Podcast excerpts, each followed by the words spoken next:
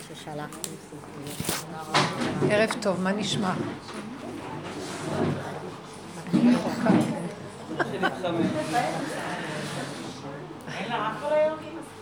וואי, שכחתי, כאילו. מה נשמע בנות? אני צריכה להתחיל מאיפה שאתן, לא איפה שאני. מאיפה שאני אז אני ככה אשב כל השבוע. what? תורידו את המקום בבקשה. כל הבקבוקים צריך להוריד. אה, אפשר להשכיב אותי. כן. בקולה לא כדאי להשקיע. לא, אם נפתח אותו שוכב הוא... יישאר.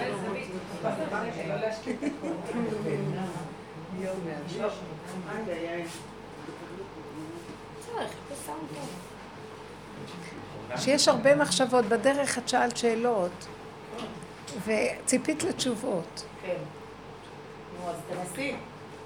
אבל האמת היא שאין שאלות וגם אין תשובות. מה זאת אומרת אין שאלות? שירו, שירו. אז לא שאלות, יש קונפליקט. התנגדות. כן.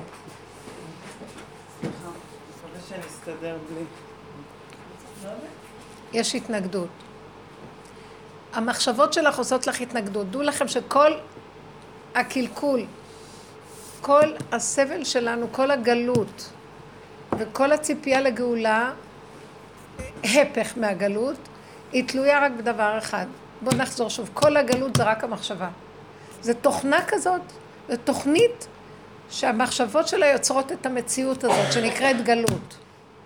וכל עוד אני תקועה בה, ויש לי שאלה מהשאלות ששייכות לטבע, לעולם של הגלות, גם התשובות יהיו של גלות, ואין שם גאולה. זה לא שיש גאולה במחשבה והיא עוד מעט תתגלה. לעולם אין שם גאולה. אנחנו נאכל את הזנב ונסתובב ונאכל את הראש והראש את הזנב, הזנב את הראש והראש את הזנב, ואין שם גאולה. הגאולה זה לרדת מהתוכנית הזאת. אין, לעקוף אותה, אין בתוכה ישועה. הישועה נמצאת במקום אחר. זאת אומרת, כשיש בלבולים ושיש מצוקות, אז יש שאלות, ואז אנחנו מחפשים פתרונות, ורוצים מוצא, להימלט מהסבך, אין מוצא. כי תשובה תוליד שאלה, ושאלה תוליד תשובה, ותשובה תוליד שאלה, ושאלה תוליד תשובה, וזה לא יוצאים מזה. יש נחמה פורטה לרגע, יש פתרון לרגע, יש מה שנקרא-. ישועה לרגע. אבל חוזרים שוב לאותה נקודה, ולכן היסוד או שורש התיקון של כל הסיפור הזה זה פשוט, זה קשה להגיד את זה, לא לחשוב. עכשיו אני רוצה להסביר לכם מה זה לא לחשוב. אני רוצה להגדיר. השם ברא את יסוד המוח, המחשבה, השכל. השם ברא את השכל.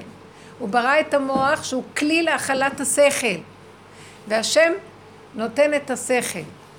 כשאני אומרת השם, אני אומרת זה חוקיות באנרגיה היקומית. שיש מחשבה שיורדת מאוצר המחשבות.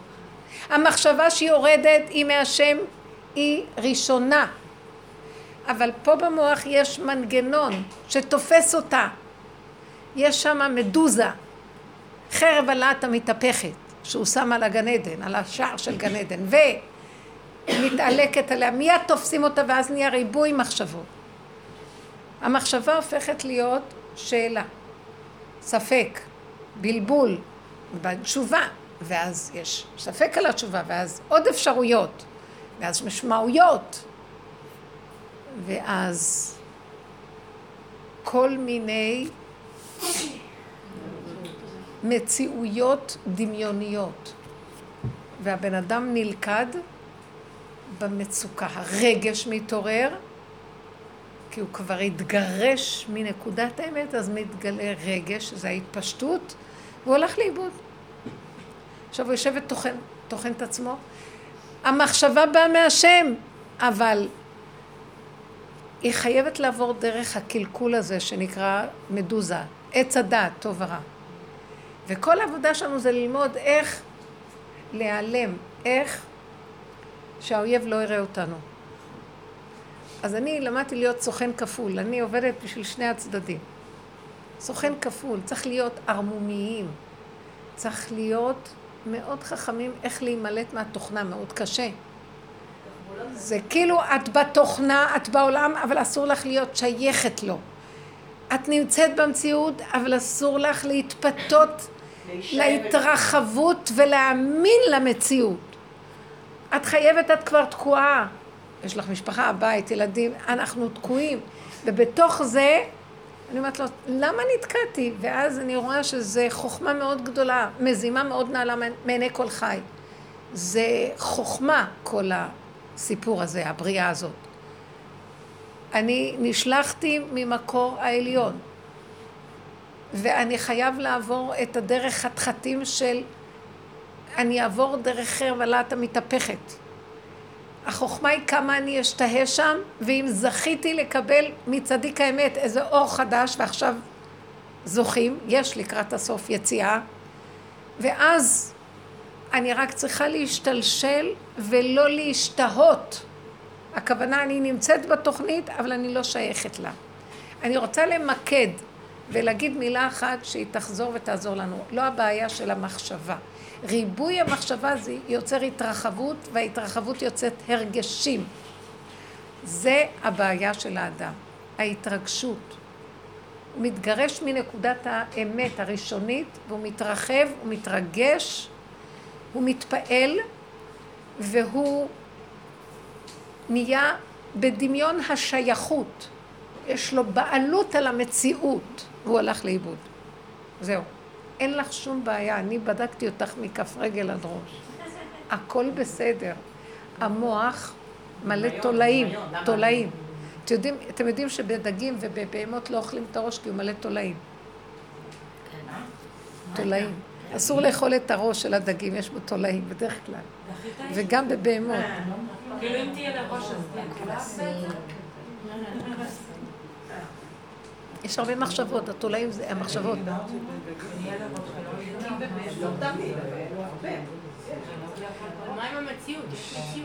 המציאות? היא מאוד פשוטה.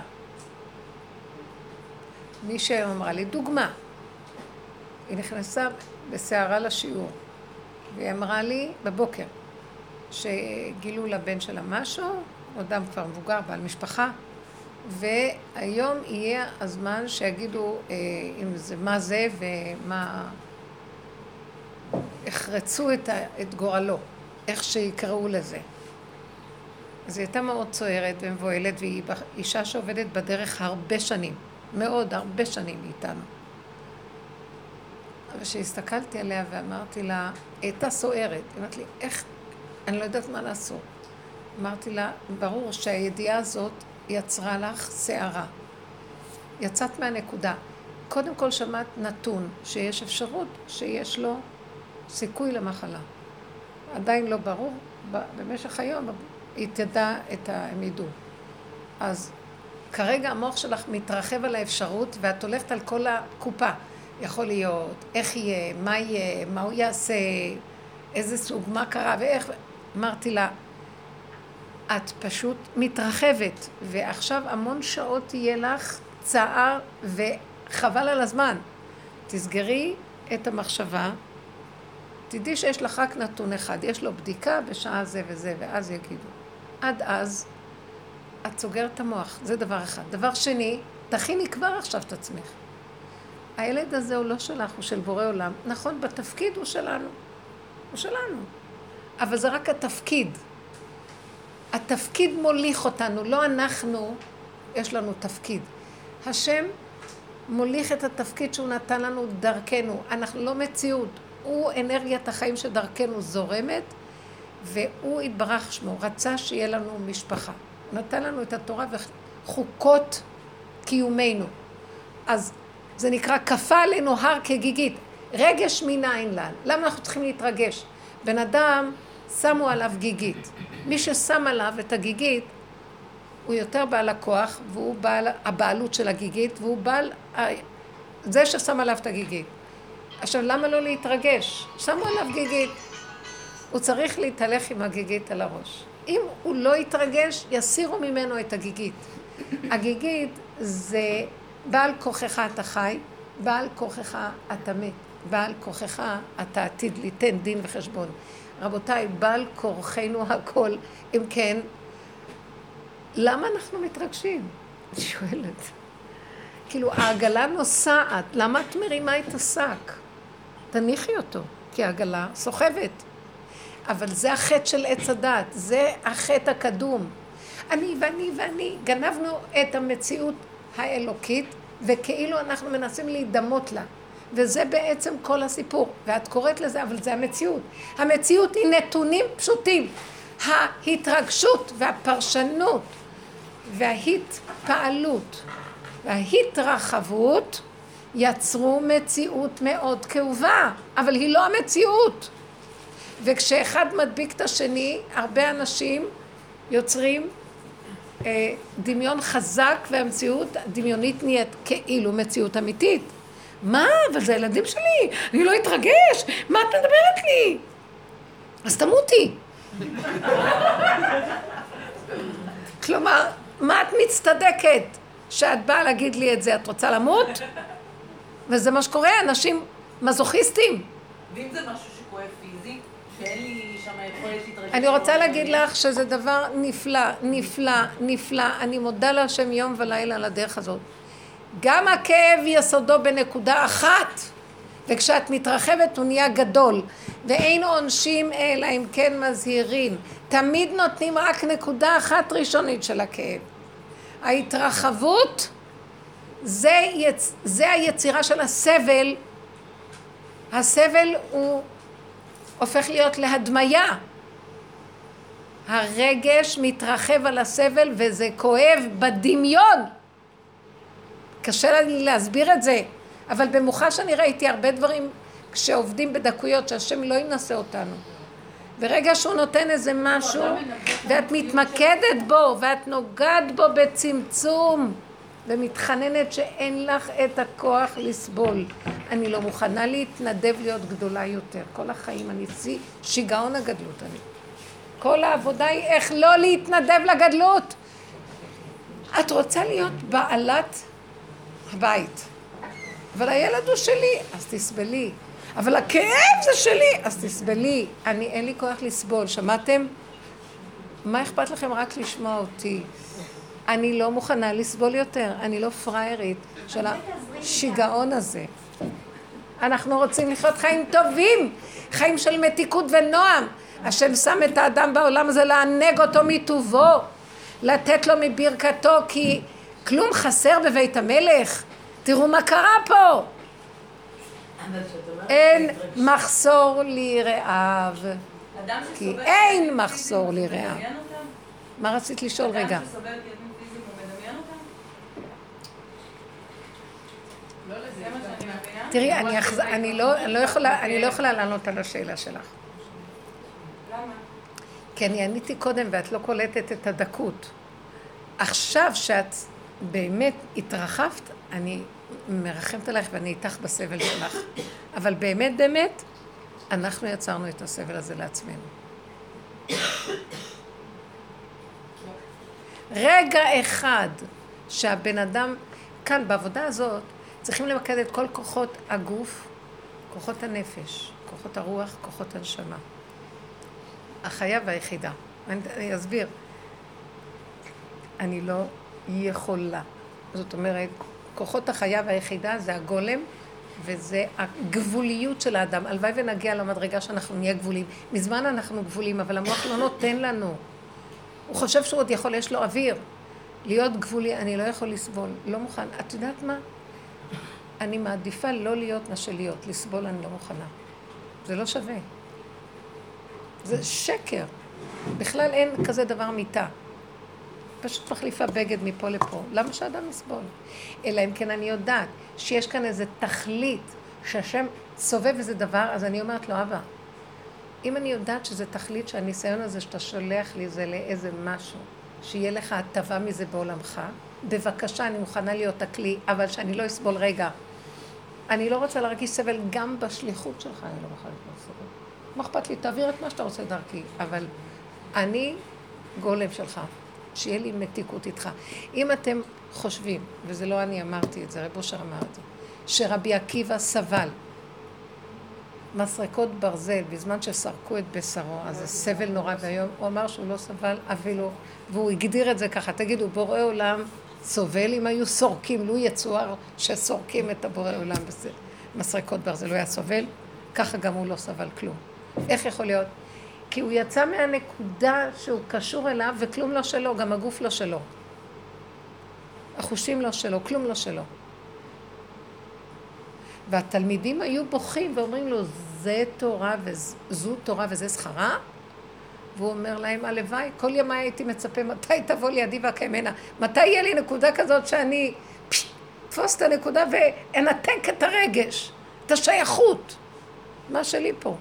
וזו התאמנות מאוד גדולה כל החיים בשביל להגיע למקום הזה. לנו יש לנו בכלל, אנחנו יכולים להגיע למקום אל תבלבלי לי את המוח עוד פעם. וזה הדבר שאני רוצה, אני רוצה להגיד לך משהו, יקרה שלי. אין גדולים. זה השקר של ההדמיה של עץ הדת. הם גדולים, הם יכלו, אנחנו לא. רב אושר יוצא מזה, להבה, אש להבה הוא היה צועק. מה זאת אומרת הם גדולים? הם היו אנשים פשוטים כמונו. הם הגיעו לנקודה שהם לא מוכנים והתעקשו עליה, אז אנחנו קוראים להם גדולים. אנחנו גם יכולים לעשות אותו דבר. הדמיון של הגדלות גונב אותנו, ההפקרות שלנו, שאנחנו לא מוכנים לתת עבודה, הם גדולים, אבל אנחנו יוצאים ידי חובה להגיד, הם כן ואנחנו לא. הם קטנים גדולים. אנחנו גדולים קטנים.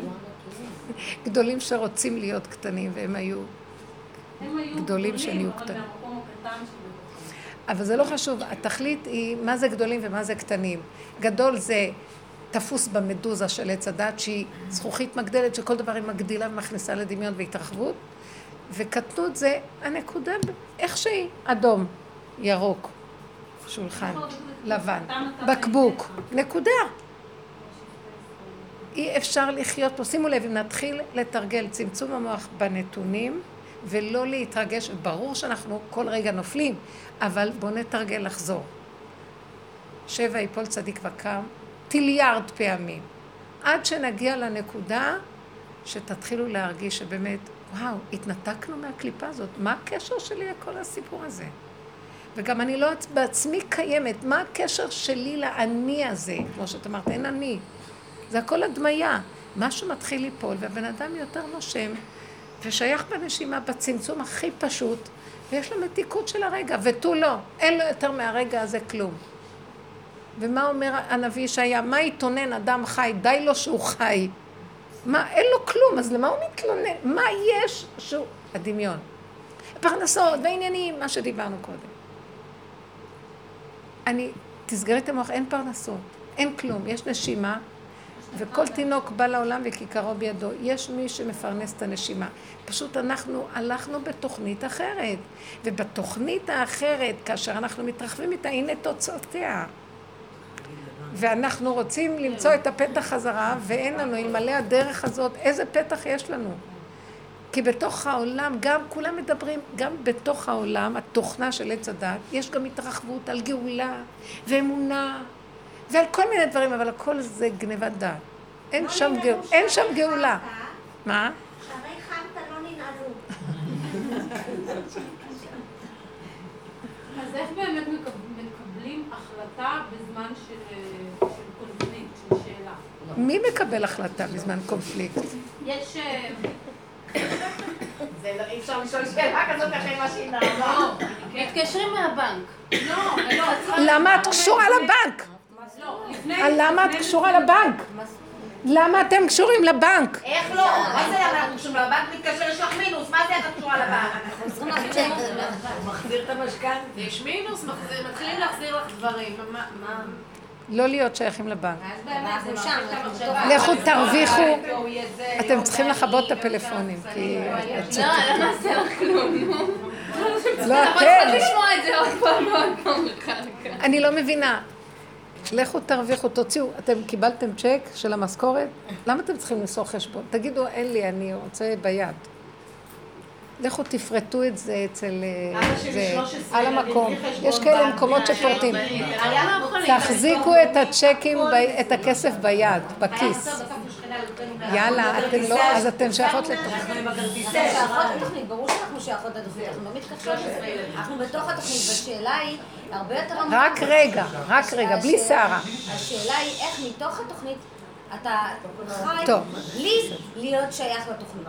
לא, אני אגיד לך את. האמת, כשאני אומרת להיות בתוכנית ולא להיות שייך לה, אני מתכוונת לומר, אתה לא יכול להיות מתבוסס בתוכנית ולא להיות שייך לה, בלתי אפשרי.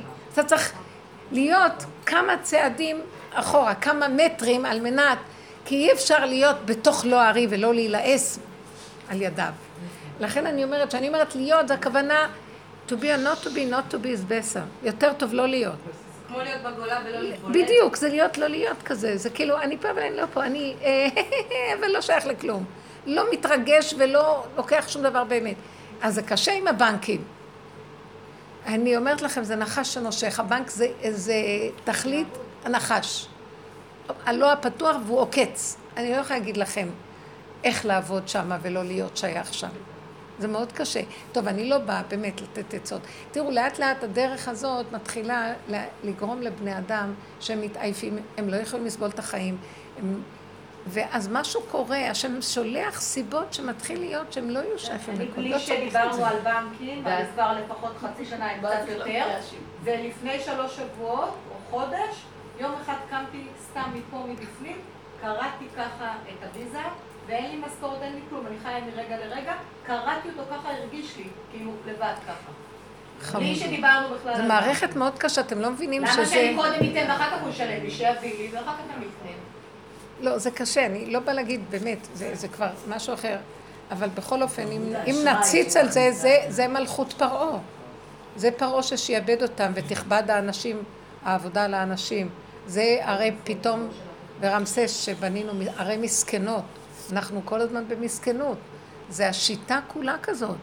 להציע לנו משכנתות ולדפוק לנו את החיים לכל החיים עם המשכנתות האלה, וככה אנחנו חיים. עכשיו, יש דברים שאין לך ברירה בהם, תעשי אותם, אבל אל תתרגשי מהם. תשיגי כסף מהצד. אל תשתייכי. למשל, את חייבת שייכנס הצ'ק לפה. אני, בוא נגיד עצות קטנות. את חייבת בדברים מסוימים להיות שייכת. חוץ מזה, תיקחו איזה חלק מכם שתגאלו אותו כבר, ולא תשתייכו לכל הדבר הזה. אותו דבר בנישואים. אל תלכו בנאמנות יתר עם הבעל אם הוא מרגיז אתכם. הוא לא צריך לדעת כל מה שאתם מרוויחות. תיקחו חלק מכם ותגאלו אותו, זה לטובתו גם. כי כשאת מתחפשת ומתבדדת עם כל הוויכוחים האלה ועם כל המסכנות, אין לנו, יש לנו, כן לנו, תיתן לי, אל תיתן לי, לא תביא לי, כן תביא. תעזבו את זה, תעקפו, אין, אין... חונכנו שזה גזל לקחת עם בעלך אם הוא לא יודע. אבל זה גם גזל לקחת מהבנק. לא, זה לא, זה... כאילו אני נכון? רוצה להגיד לך, כשאנחנו יוצאים מהתוכנה, כשאנחנו יוצאים מהתוכנה, לא לא כשאנחנו? רגע, כשאנחנו יוצאים מתוכנת עץ הדעת, שהבעל הוא זה שמפרנס אותך ונותן לך ואת חייבת לקחת ממנו, אז אסור לך לקחת ממנו ולא יודעים. אבל כשאת גם כן זאת שמפרנסת ונותנת ועושה, ויש לך מלכות בפני עצמה, את לא נקראת גוזלת לו על פי דין, בסדר? את יכולה לנהל את המלכות שלך, כי בסופו של דבר זה לטובתו, רק את לא צריכה לפשוט יד כל רגע, ואת לא שייכת למהלך הזה. זאת אומרת, הכספים הם משותפים, אבל את לא שייכת למסכנות של הבעלות. מבינה מה אני מתכוונת? וזה השאיפה שהקדוש ברוך הוא רוצה להביא אותנו היום. הוא נתן לנשים הרבה חירות, והוא נתן להם הרבה יוזמה והרבה יכולת להשתמש בזה נכון. כדי לגאול את המסכנות של הנישואים האלה, אבל לא כדי לגנוב אחד מהשני, או גם לצפצף עליו וכל זה, זה לא הנקודה הזאת. אני רואה את הפיוט של האשת חיל, אני רואה את העצמאות הנוראית שלה שם, היא פשוט מדהימה. היא עושה הכל בלי לשאול שום דבר, והוא מסכים איתה גם. כי הוא רואה בסופו של דבר שזה רק לתועלתו וטובתו, מה אכפת לו? למה להתערב בכלל ולהצר את צעדיה? כי בסופו של דבר זה הדבר הכי נכון שיכול להיות. אבל כי הוא גם בן חורין, כי הוא בן חורין, לא אכפת לו, כאילו מישהו אחר היה מאוים שהיא תשלוט עליו, מה כמו אכפת לך? יעקב ורחל, שהוא כאילו לא כעס עליה, אני אומרת, לראות סיפור כזה, כאילו התאהבתי ביעקב, אני אומרת, הוא רואה שהיא עשתה הכל, הוא לא לא אומר מילה, הוא לא כועס עליה, הוא עובד עוד שבע שנים בשבילה. כאילו, היא לא- היא בעצמה לא חשבה. וואו, הוא יכעס עליי, הוא עשה לי סימנים, מה איתי ואיתו. לא, זה הבגרות קשה ה- לי, כי את אמרת ללכת בדרך אז זה אנשים שעבדו. כי זה אנשים שעבדו מטעם האמת. בדיוק. כי הם עבדו עם נקודת האמת, ולא עם החשבונאות ועם ה... אה, אחד מטפל על השני, וכל המערכת השקרית הזאת שהיא? קללה. איך? למה האמת של רחל היה- הייתה לשקר ליעקב? למה... היא לא שקרה לו. לא, לא אמרתי היא ש... לא סיפרה לו שאבא שלה מה? מתכנן לא שקר. לעשות... אה, זה לא נקרא ש... שמה? לא- היא לא סיפרה ליעקב שאבא שלה מתכנן לעשות את ההחלפה והיא ידעה. זה לא היה לתועלת שהיא תספר לו. נכון. זה היא ידעה, חוכמה. אני אגיד לך, היא ידעה שאם היא תתחתן עם לאה, לא יהיה את 12 השבטים. שאם הוא יתחתן איתה, סליחה. היא. אבל עצם העובדה שכמו שאת אומרת, הבעל, זה גם לתועלת הבעל. כאילו, אם הבעל אני לא יודעת אם היא ידעה שום דבר, יש דבר אחד פשוט שהיא היא ראתה. ידעה שהאמת שלה זה לתת לעבודה, נקודה. לא היא הלכה עם את. העבודה. זה האמת. זו סיבה פשוטה וזהו, הלכה עם הפשטות של הסיבה. היא אמרה, מה זה קשור אליי? אף אחד לא שאל אותי. אתם מבינים? זה לא היה מקום שהיא נדרשת, כי היא לא הייתה צד בכלל בעניין. היה צד בינה לבין יעקב. כרגע הצד בינה לב... בין יעקב לבין אבא שלה. זה לא קשור אליה. הלכה עם הנתונים. היא הלכה עם. הנתונים בדיוק, מאוד יפה. היא הלכה עם הסיבה שזה נתונים, וזה, וראתה אין לי בעלות על כלום, והיא זזה הצידה. כי ברגע ש... מה, מה היא תצעק ותעשה היסטריות? זה לא שלי. אז זו הסיבה הסובבה, והיא הבינה שיש בזה, אז היא הבינה שיש משהו גבוה, שהיא נדרשת לו כרגע. אני לא מבינה, אבל מההתחלה היא ידעה, היא נתנה לו לעבוד שבע שנים. לא היא היא נתנה לא לו. ידעה. לא היה קשור זה אליה. לא היה קשור אליה. אני חושבת שהיא? רצתה כלי שני. של השם, היא הייתה רק כלי, כלי, ככה. זה מסמל, רחל, הקטנה. חז"ל קראו לה רחל הקטנה, כי היא לא, יכול להיות שגם בגוף היא הייתה קטנה, אני לא יודעת, אבל היא קטנה מבחינת, הדעת שלה הייתה קטנה. היא לא הלכה בגדולות ונפלאות ונצורות. הכל בקטן. הרגע כזה טוב, ככה זה ככה ככה, כזה זה ככה. קטנה. אבל הבעלים של היום זה לא יעקב, הם מבולבלים לגמרי, וכאילו, ויש מקומות שאת לא סומכת עליהם, והם באים אלייך עם כל מיני יציאות. איפה, איך את כאילו מתמודדת עם הדברים? השיטה של הבנק, נגיד, להביא אותה ל... יש לה כל כך הרבה שאלות בת אחת. עוד פעם. היא אומרת שהבעלים היום זה לא יעקב. בעלים היום זה. הם נורא מבולבלים בעצמם, עובדים אבל למה, אני- למה זה נהיה ככה? תקשיבו רגע. אתם ראיתם את האשת חיל? את הפיוט. כן. מה הקשר שלה עם בעלה בכלל?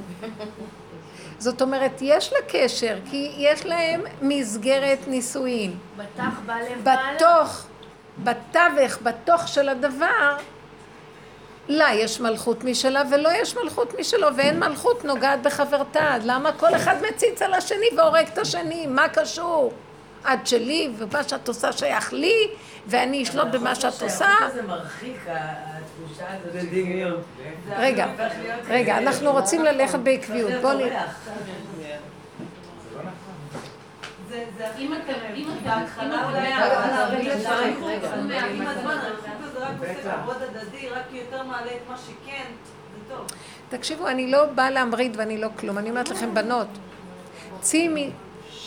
צאי מתוך ההפכה, רב לך שבט בעמק הבכה ויחמול עלייך חמלה. בנות, אני עשיתי מהפכה שקטה, קוראים לזה מהפכה שקטה.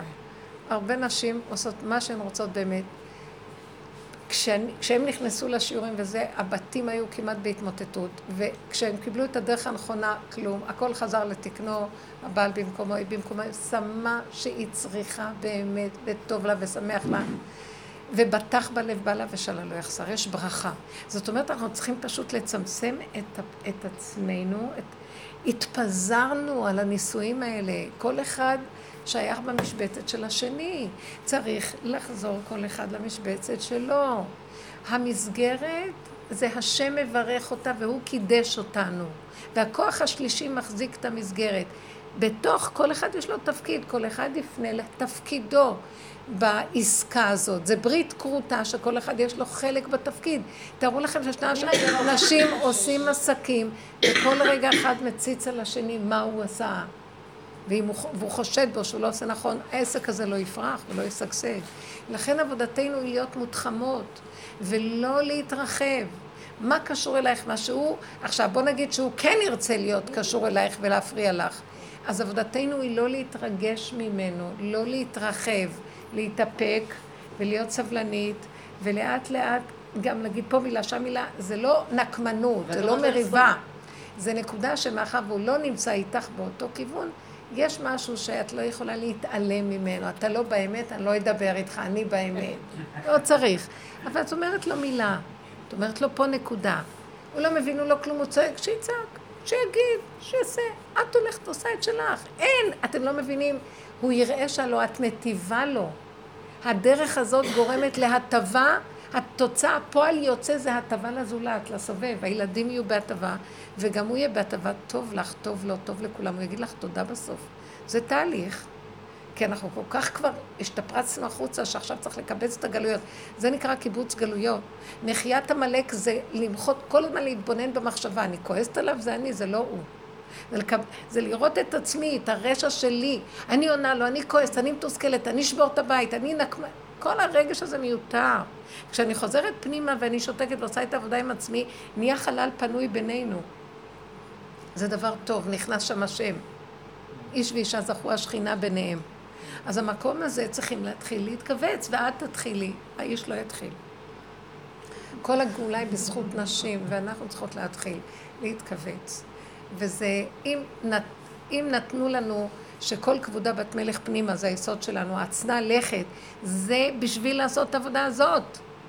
זה לא סתם צניעות, לפעמים באמת צניעות ואין בה תוכן פנימי שהאישה הלכה לאיבוד, בסוף היא תמרוד בזה ולא תרצה להיות צנועה, וזה מה שקורה היום. אבל אם היא מבינה שזה כלי לצניעות הכי נפלאה לעבודה פנימית, מה את אומרת לו בכלל? מה את מספרת לו? מה את צריכה להגיד לו? מה, מה את... הכל בשקט, מעצמך לעצמך. מליבה לפומלה גליה. עד כדי כך שגם אפילו, גם עם מצוות התורה כבר הפכתי להיות ככה. זה לא פה מצוות התורה, זה בפנים. למשל, נכון, יש, יש אה, עושים כפרות, נכון? אז אני לוקח את הכסף של הכפרות, כי בעלי הולך לעשות בתרנגולות, אה, תרנגולים במאה שערים. אבל אני לא, אין לי זמן ללכת תרנגולים וזה, פעם הייתי הולכת איתו, זה. אז אני לוקחת מעטפה, שם את הכסף ואומרת, זה כפרתי, זה חליפתי, זה תמורתי, זה הכסף ילך לכיס ואני אלך לחיים טובים ארוכים שלום. זה כפרתי, זה תמורתי. זאת אומרת, הכסף הזה הוא צריך להינתן לצדקה, נכון? גם אני, אבל גם אני כולי צדקה. גם אני מה שאני עושה עכשיו זה לתת לילדים האלה, כשאין לי, אני אומרת. אז הרעיון, לא שיכול להיות שאני אתן את הכסף, אבל אני נותנת לכם דוגמה. הרעיון הופך שאני לא צריכה להגיד לאף אחד כלום. כי כשהוא שמע אותי פעם אומרת את זה, הוא נבהל והוא התחיל, הוא ממש נבהל ממני. אמרתי לו, לא, רק בצחוק, אבל הוא לא יודע שאני חיה ככה. ואני ביני לבין בורי, אני אומרת לו, ריבונו שלם, מה זה חשוב אם אני אלך עכשיו למישהו אחר ואתן את זה, או אני אתן את זה לעצמי כרגע, שאני צריכה את זה ואין לי מאיפה לקחת. כי כלום לא שלי פה, והכל שלך. או שפעם קמתי בבוקר והייתי כנכס כזה, מה, כל הזמן הייתי עושה חסדים ופתאום הדרך הזאת צמצמה אותי, אין כבר הרבה ואין בחוץ ואין זה, והכל בקטן, קטן, קטן. אמרתי, לא עשיתי חסד, לא כלום. פתאום קמתי, הייתי מאוד מותשת וזה, ופתאום הכנתי לי קפה, והמחשבה אמרה, אבל את מכינה, עכשיו, את עושה חסד לאישה זקנה תשושה, שאת נותנת לה כוס קפה ואין מי שיעשה לה כלום, אף אחד לא מכין לה אוכל. את צריכה להכין לה, את יודעת מה זה, והיא תשושה ואין לה טיפת כוח לתת חסד זה? אתם לא מבינים שבסופו של דבר האמת היא כזאת, היא כל כך קטנה, קטנה, קטנה, קטנה, למעני למעני אעשה, השם עושה, אומר. ובסוף זה מיני ובי. זאת אומרת, אני התורה, לא שיש שם תורה לספרים. אני בית המקדש, יש בית מקדש, יש תורה, אבל היחידה חייבת לחיות את זה מהמקום הנכון. ואז התורה קיימת ובית מקדש קיים והכל, אבל יש משיח הפרט, אז יש גם משיח הכלל. אנחנו עזבנו את הפרט והלכנו על הכלל. כל היום אנחנו בכל, בכלליות, ואין לנו קשר מרחפים מהפרט, אז אין ברכה, אין שמחה, אין חיות. עכשיו, כשאני נוגעת בפרט הזה, זה הבורא עולם בתוכי. אני צריכה לתת דין וחשבון למישהו, הוא יסכים איתי על המקום, הוא יקרא לי השכינה שלי. הוא יגיד לי, את השכינה שלי. בטח בלב בעלה ושלה לא יחזק, כי השכינה מתוכה פועלת. אתם לא מבינים שזה המקום הנכון, שזאת הגאולה? אני אלך עם המוח שלי, אני אשתגע, זו ספרייה מהלכת, הורגת אותי. כי הספרים כאלה וכאלה וכאלה, וזה סותר את זה וזה סותר את זה, ואנחנו הולכים לאיבוד. והאיסורים שאנחנו מקשיבים לדבר הזה ממית אותנו. ובשביל מה? אתם לא מבינים שככה באמת התחיל העולם, והחטא גרם את השפריץ הזה?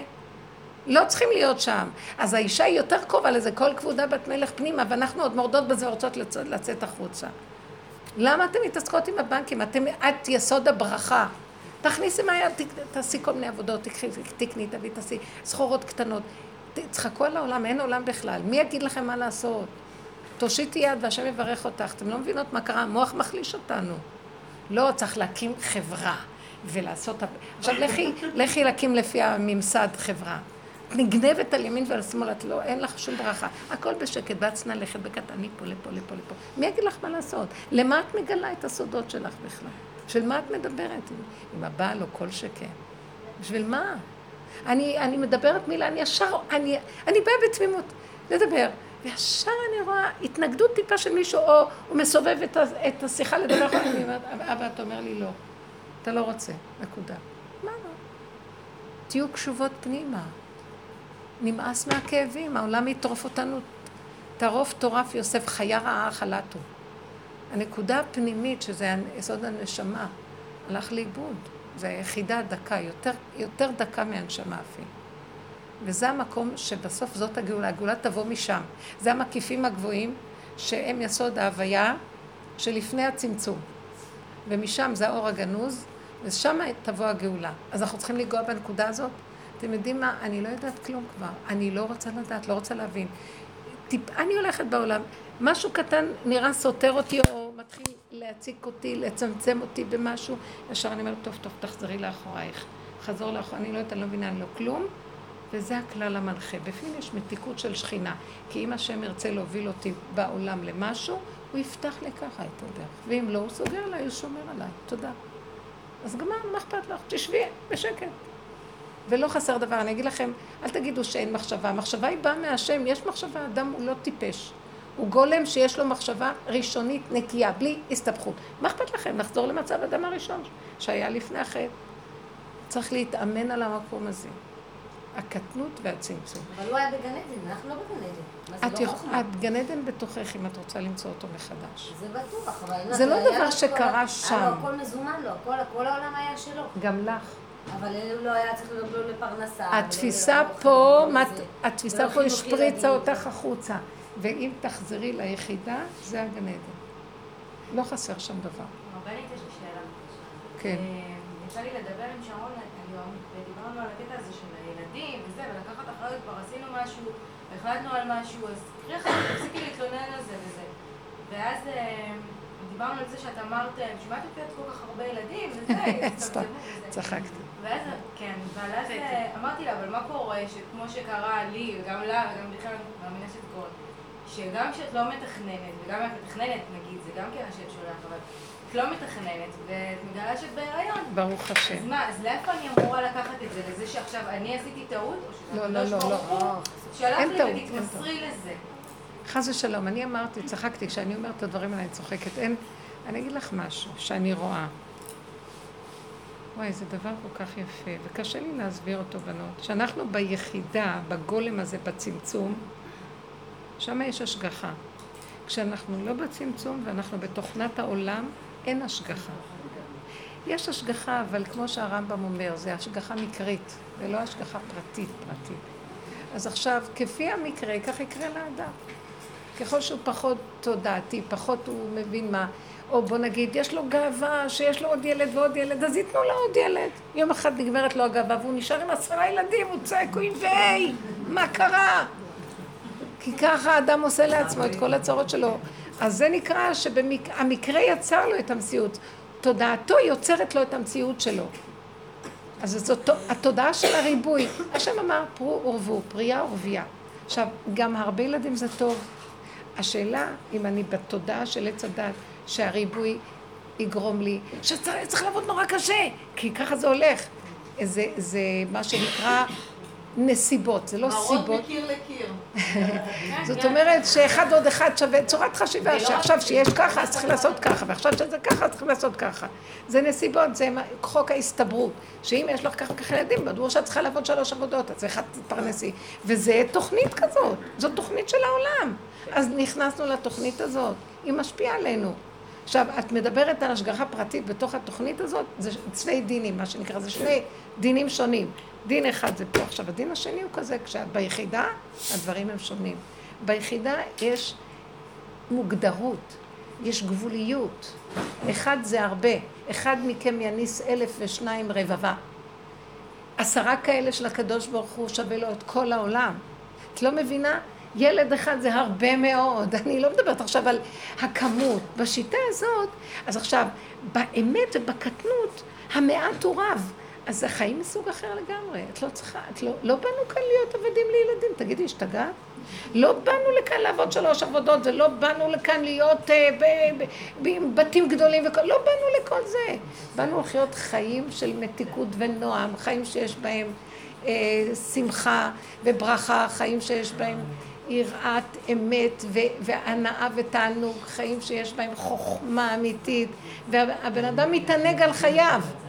אז תתענג על השם, והרכבתיך על במטה הארץ, ואכלתיך נחלת יעקב אביך. השם רוצה להיטיב לבן אדם ולשמח אותו. למה שבן אדם שיש לו, יש אימא, יש לה הרבה ילדים ואין לה עזרה ולא כלום, היא צריכה לעבוד מאוד קשה. זה נון סוף תפקודיות ותנועה וכל הזמן, זה קשה. אז זה העבדות וזה הקללה וזה תוכנת הגלות. עכשיו אני, אני כל הזמן מראה לכם פנס מאיזה נתיב שהעית לא ידעו. בואו תראו, יש מקום אחר. יש מקום אחר, אפשר לחיות אחרת. אז ידונו אותי שלא יהיה, אז את אומרת שלא יהיו הרבה ילדים. זה מה שאמרתי? פייר, תדעו. לא זה מה שאמרתי. אמרתי, יש חוק אחר, שלא דנים אותנו. אז עכשיו נהיה פחד בעולם אחר... עץ הדת יש פחד, כי סידרנו לנו השם שאם לא יהיו לנו הרבה ילדים אז אנחנו אה, ניתן את הדין וחשבון על זה. ואנחנו מענישים, כל הזמן מענישים אותנו בהתאם לזה, ודאי. ודאי. ואילו בתוכנית של האמת היא פשוטה, אף אחד לא מעניש אף אחד. איך שזה ככה זה מושלם. ולא צריך כלום יותר מהגבוליות שלכל אחד יש, וזהו. נקודת האמת בעצמה יוצרת לו את המציאות. ואף אחד לא דן אותו. כי האמת בעצמה מסדרת לו. הוא לא צריך ללכת לעשות שום דבר שם. אם הוא ממתין, זה יבוא עד אליו, ומאליו זה נהיה. אתם לא מבינים מה אני מדברת? אבל עכשיו כבר יש. עכשיו אנחנו כבר שם. לא, אבל נגיד יש, יש את הרבה ילדים. בואי נחזור עכשיו למה שאת אמרת לבעלך, כי לא גמרנו את הסיפור שם. לא, מזה ניקח דוגמה, כי זה אותו עיקרון על הרבה שטחים. מה העיקרון? שאת אומרת ש... תגדירי עוד פעם, זה כאילו, הוא מתסכל אותך במשהו, צורת חשיבה, דרישה. כן, יש, טוב, מלא חזיתות. לא, תני איזה דוגמא. ספציפית, אני, יש לבעלי כל מיני דרישות ביחסי אישות, נגיד, שאני מודה, אני מותשת, והוא רוצה דברים מסוימים, לא משהו לא... סבבה, אבל הוא רוצה מקום אחר, משהו שאני לא יכולה לתת לו. בסדר גמור, אני אגיד לכם את האמת שאנחנו לא התחתנו בשביל להיות... לא, לא, גם על פי דין, גם על פי דין זה אסור. וזה שקר, זה שקר. האישה בנויה אחרת, גם היו, היה חנוך, והייתה לו עדה, למך, למך, היו לו שתי נשים, עדה וצילה. עדה, אחת מהן, אני לא יודעת מי הייתה צילה ומי הייתה עדה ל... אבל אחת מהן הביאה הרבה ילדים, והיא הייתה אם הילדים, ושנייה הייתה יושבת באפירון כמו כלה מקושטת, ורק לדבר הזה כל היום.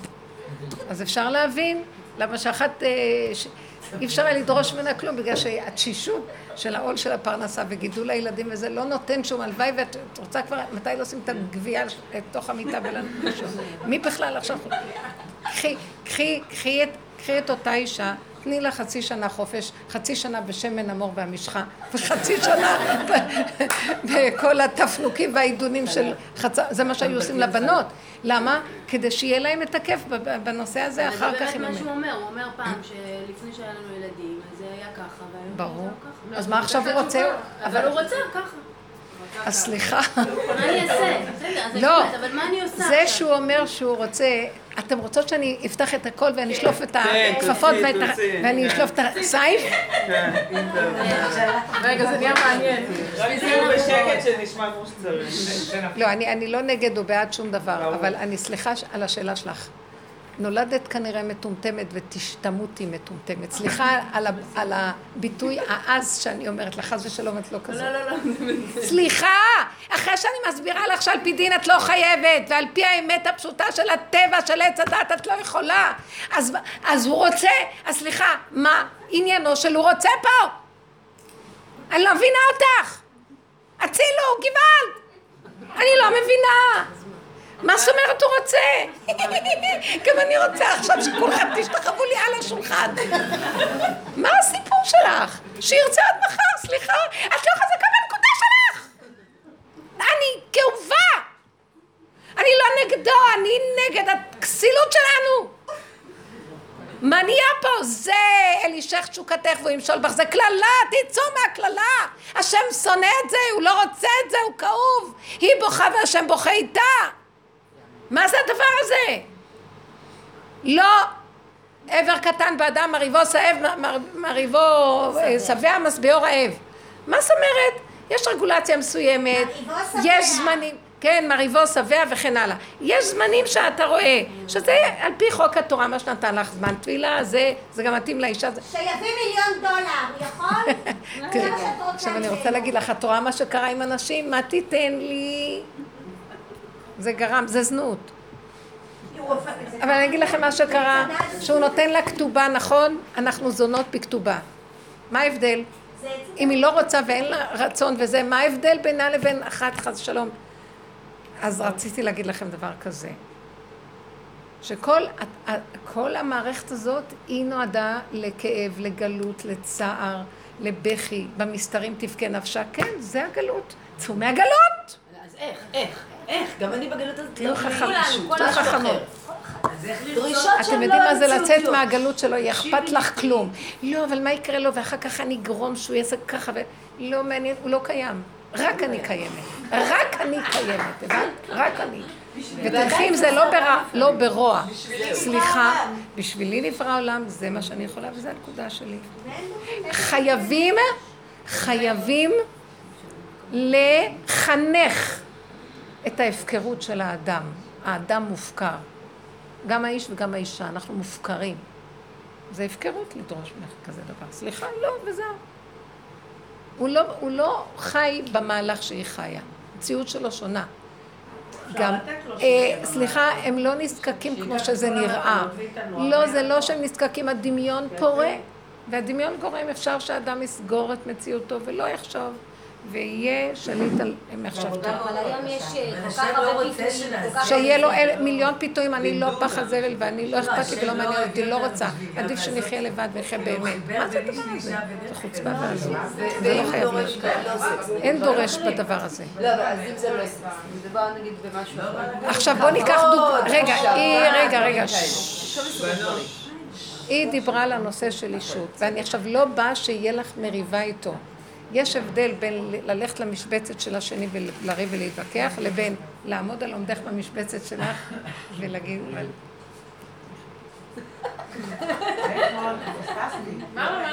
בכבוד, תכבדי את עצמך, תכבדי את נקודתך, תהיי חזקה בעמדה שלך, אבל בהגינות, כי יש מקומות שאת כן יכולה, ואל ת, ת, תשתמשו בזה, אה, אה, לעשות מזה עסקים, חס שלום. זה מה שאמרתי עם המילטי, קודם שייתן מיליון. לא, לא ייתן ולא מי, לא, כלום. הנקודה, ה- תדעו לכם גם, שתדעו, זה, זה מצד הדין תורה. לדעתי, וזה לא רק, אני הדרכתי אה, כלות והדרכתי מדריכות של כלות, ושנים עסקתי, הייתי רבנית דוסית. והמקום שאני הגעתי אליו, שאני ראיתי, ויש לי הרבה ידע מהמקורות והכל, ראיתי שהלכו לאיבוד בדורות, בדור האחרון, זאת אומרת ב-25 שנה האחרונות, מתחת לכל ביקורת. התורה לא מתירה את הדבר הזה ככה בהפקרות. זה נועד מעט, עבר קטן באדם, מרעיבו שבע ומשביעו רעב. כתוב על רבי אליעזר הגדול, שהנהגתו הייתה מאחד מהתנאים הגדולים. איך הוא היה משמש? אה, מגלה טפח ומכסה טפ- טפחיים ומשמש כמי שכפאו שד. זו הנהגה של אמת, שאנחנו בעולם של קליפות, בעולם של סטרחה מאוד גדול, של דמיון מאוד גדול, שהקליפה הכי גונבת בדבר הזה, ושם השכינה, זה המקום הכי מקודש, ושם השכינה נמצאת, ושם גונבים ומכפישים אותה לעפר, ולא כל אחד יבוא וייטול את השם, וההנהגה שם צריכה להיות מעט קטן, בחרדה ואימה, שזה כמו קודש הקודשים, פעם בשנה כהן גדול נכנס לפני ולפנים, כן! והנהגה הפכה להיות זנות וניאוף בכל עבר, מותר ותעשו והכל וזה, תלבשי לו ככה ותעשי לו ככה ולא תעשי לו ככה, השתגעו לחלוטין. ואני זוכרת ש, שאני, אני זוכרת, היה לי קשר מאוד חזק עם אה, הרבנים הגדולים הפוסקים, והרב אלישיב היה מאוד מאוד נגד, נגד ההנהגות האלה. הכל בהצנע לכת, בפשטות, בקטנות. יש את העניין של הטבילה ויש אה, מה שנקרא, תלוי עונת תלמיד חכם, משבת לשבת, מה שאומרים היום פעמיים בשבוע, ואם זה לא יכול... יש כל מיני דברים, אבל זה גם עונת תלמיד חכם, זה של התלמיד חכם, ועונת האישה היא של העונתה, עונתה. הוא מחויב לה בעונתה, שרק כסותה עונתה לא יגרע בעונתו. יש לו עונות גם, אבל זה הכל בתנאי שהאישה מסכמת לו, ולא נגד רצונה. אז כל הדבר הזה מאוד ברור ופשוט. מה את מתבלבלת בכלל? סליחה. אבל את צריכה להיות מאוד נבונה וחכמה. איך לשמח אותו בחיים בכלל, שהחיים יהיו טובים גם בלי זה. סליחה. ששמח שיש לנו בית, שמח שיש אוכל טוב. כמו אדם אה, ואשתו שהיו רוקדים, היה להם מה לאכול ושמחים, כן, והילדים חמודים וזה, ודי. החיים צריכים להיות טובים, וזה תלוי בך הרבה באישה. כי אם המוח שלה תפוס באלף דברים והיא ממורמרת, גם הבית ממורמר. כשאת מצמצמת ברמה כזאת, את מגיעה באמת לאיזושהי פשטות מסוימת של המציאות. כשאת חיה את המציאות בצורה הפשוטה מהסיבות. אז באיזשהו מקום זה, זה כאילו, זה, זה, זה, נורא, זה נורא מצומצם, זה נורא קטן, זה נורא מציאות, רק שהמציאות היא לפעמים, בגלל שכבר נכנסנו ל, ל, ל, לתוך התוכנה הזאת והכל, היא נורא כואבת, היא נורא לוחצת, היא נורא בדוחק. כי אנחנו כבר שם, אבל זאת המציאות שלי, מה אני אעשה? לא, תראו, מה שאני, מה שאני מציעה פה זה מעט מעט הגרשנו מפניך. תתחילו לעבוד נכון. הקו המנחה הוא, קודם כל, לעולם יאמר אדם בשבילי נברא העולם. קודם כל, מה איתי? כי זה חייב להתחיל מפה. תחזרו ליחידה שלכם. והכל חייב להיות דרך הבשר והיחידה. מה מרגיש לי, מה נכון לי, מה זה לא מהמוח והבלבולים שלו וה, והחקיינות של כל העולם וכל הדברים האלה. קנאת תשמרהו. זה באמת משהו בבשר, שהבן אדם יודע וצריך להיכנס בו. מהמקום הזה, את נכנסת מפעם לפעם, את מכניסה את העולם בחזרה לשם. תראו, זה תהליך של שיבה, לשוב לאחור. אנחנו שבים לארצנו ולאדמתנו, לאד... לאד... לאדמה שלנו, שזה הבשר. ולא לריחוף הרוחני, והעולמות, והנשים, וכולם ככה, והחרדות, אז מה יהיה? ילך עם מישהי אחרת, ואם אני לא אתן לו מה יהיה? שטויות. רגע, זה שטויות. מה איתי? אין שם בכלל מחשבה על שום דבר אחר חוץ מהרגע הזה. וזה מקום טוב. אם אנחנו נתמקד ככה מפעם לפעם לפעם, קורה דבר שהוא קשה בהתחלה. כי היינו קודם, קודם כל קודם מעורבבים בתוך כל הסערה. היא אומרת לו, הוא אומר לה, הוא רוצה, היא לא רוצה, היא כן רוצה, אז היא גונבת אותו פה וגונבת אותה שם. חוסר הגינות כזאת, זה הכל משחק. ומתחילים להגיד, די, די, די, צמצום והתכווצות פנימה, אה, ייראה לו מוזר. ייראה מוזר פה. יכול להיות ויכוחים, יכול, אל תתכנסו בזה, אל תתווכחו על כלום. תסכימו, נכון, אני לא יכול והכל. צמצום אחר צמצום, לאט לאט יהיה מתיקות. ויסכימו. בהתחלה זה יהיה קשה, בהתחלה זה מאוד קשה, תבינו אותי, ודאי. מה, פעם היינו, מתו... היינו מדברים, עכשיו מישהו אמר, אמרה לי, בעלה אומר לה, פעם היינו רב... מתווכחים ועכשיו כלום, לא מדברים, לא כלום, מה הולך פה? אז היא הסבירה לו שהשיחות ביניהם היו ויכוחים שגלשו למריבות, אז מהפחד של הגלישה היא החליטה שלא כדאי, אבל אין לה שום דבר אישי, פשוט לטובת העניין, לא כדאי שיתרחבו. תעביר את המלח, זה טוב. טעים, נעים. אז בהתחלה זה, זה נראה לו אין תקשורת בינינו, כאילו קודם איזה תקשורת הייתה שם, וואי איזה תקשורת הייתה שם, כל הזמן רבו. כשאני אמרתי לה, זהו, לא לענות ולא להתווכח ולא להתנצח, תשתקי, תסתובבי, תעשי את הפעולות שלך. זה הפריע לו, כל הזמן רדף אחריה להתחיל איתה כדי לריב, שיהיה קצת אקשן, מה, איזה מין זוגיות זאת, בלי קשר. זה נקרא קשר, אנשים עוד מעט ממש נופחים את נשמתם מכזה קשר. לכן העבודה היא, בהתחלה זה יהיה קשה. כי את כאילו עוזבת מהלך שרגילים בו, נכנסת למשהו אחר. לאט, לאט, לאט, יש תקופה שהיא לא קלה, אבל אם תהיי חזקה בזה ותבקשי, והשם איתך לעזור לך לגאול את הנפש, הוא יעזור לך. תראו ישועה. תראו ישועה והצטרפו כולם אלינו. נכון? כל אלה שעובדות אמרו את זה. כל אלה שעובדות.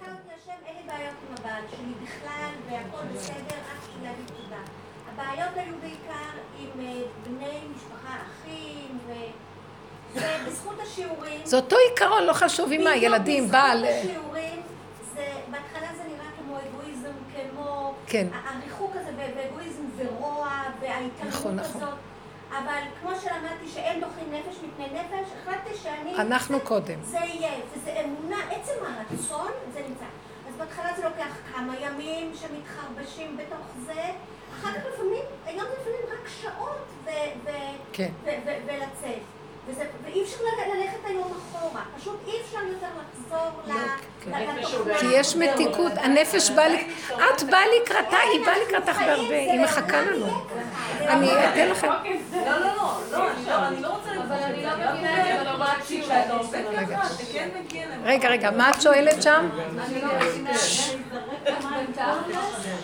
איך איך עוד- איך בפרקטיקה אנחנו עושים, זה נשמע לי הרבה כותרות והרבה מילים, אבל עכשיו אני יוצאת מפה. תני לי דוגמה. לא, רגע, רגע. תביא מעשה, סיפור, מעשה, פעולה שאנחנו דרכה יכולים לעבוד. מה? אבא שלי בבית חולים. עכשיו אנחנו שוברים את הראש, כאילו, מה עושים, איך עושים. כל הזמן אנחנו בכוננות ספיגה. שיהיה לו רפואה שלמה, שישבו על זה. אמן, רפואה שלמה. כל הזמן אתם מה? בכוננות ספיגה. אה, איך אנחנו אה, מתמודדים עם זה? מה הקושי שלו ואיך מקלים עליו? דבר ראשון, השאלה הראשונית, מה הקושי שלו ואיך מקלים עליו? כאדם סובל צריכים להקל עליו. דבר שני, את אומרת, אנחנו בכוננות, כשאת מדברת על זה, זה כוננות שהיא אה, מה שנקרא דריכות כדי למלא את הצרכים, נניח זה ילך בשעה הזאת, זה בשעה הזאת, זה כאן, או שזה כוננות של סערה רגשית. תסבירי לי מה זה, מה זה, מה זה הכוננות, לאיזה זה כיוון את... זה יותר מול ההתפתחות של ההתמודדות שלו, עם בתוך החולי שלו. עכשיו הסתדר הצהבת, אז הוא איבד, הוא מאבד אה, קצב לב נורמלי. אז הסתדר זה, אז הוא כל הזמן, יש כל הזמן יצירה כזאת של... אה, אני אגיד לך את האמת, אבל זה שיעורים שהם לא קלים מבחינת זה שאנחנו, זה סותר את מה שאנחנו רגילים.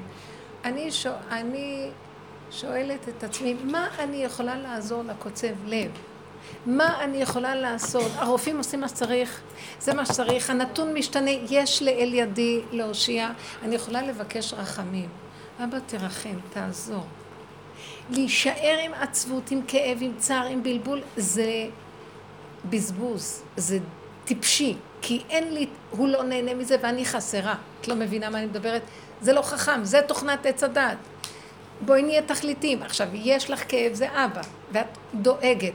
אז הדאגה הזאת היא חייבת לעבור מוטציה, לעשות עבודה, התמרה. תעלי אותה להשם ותגידי לו, אבא, זה בזבוז. אדם בעל אמונה, אסור לו לדאוג. רב אושר, דבר ראשון היה אומר, לא לדאוג. זה לא שלנו העולם.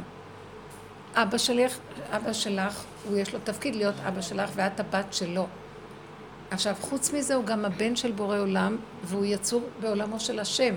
וזה יקום שכולנו עומדים, משתוממים מול עוצם הפליאה של הבריאה הזאת, ואין לאל ידינו לפענח את המזימה המאוד נעלמה ונסתרת. למי שייך הדבר הזה? מי התחיל אותו? מה רוצים מאיתנו? מה? אז זה גדול עלינו. הוא בא, אף אחד לא שאל אותו, כשהוא הולך אף אחד לא שואל אותו, יש מי שמנהל פה את העניין. הוא לא דמות, קשה לי להסביר מה זה, אבל את צריכה לדעת, תכבדי את המהלך הזה, ותורידי ראש, תכבדי את הבורא עולם. אפילו זה, אפילו המילה בורא עולם היא לא כל כך נכונה. תכבדי את העין הנורא הזה שאי אפשר להכיל אותו, מה הוא? שמביא לכאן נשמות ולוקח, שיאריך ימים ושנים. אין לנו בכלל, אין הכרה.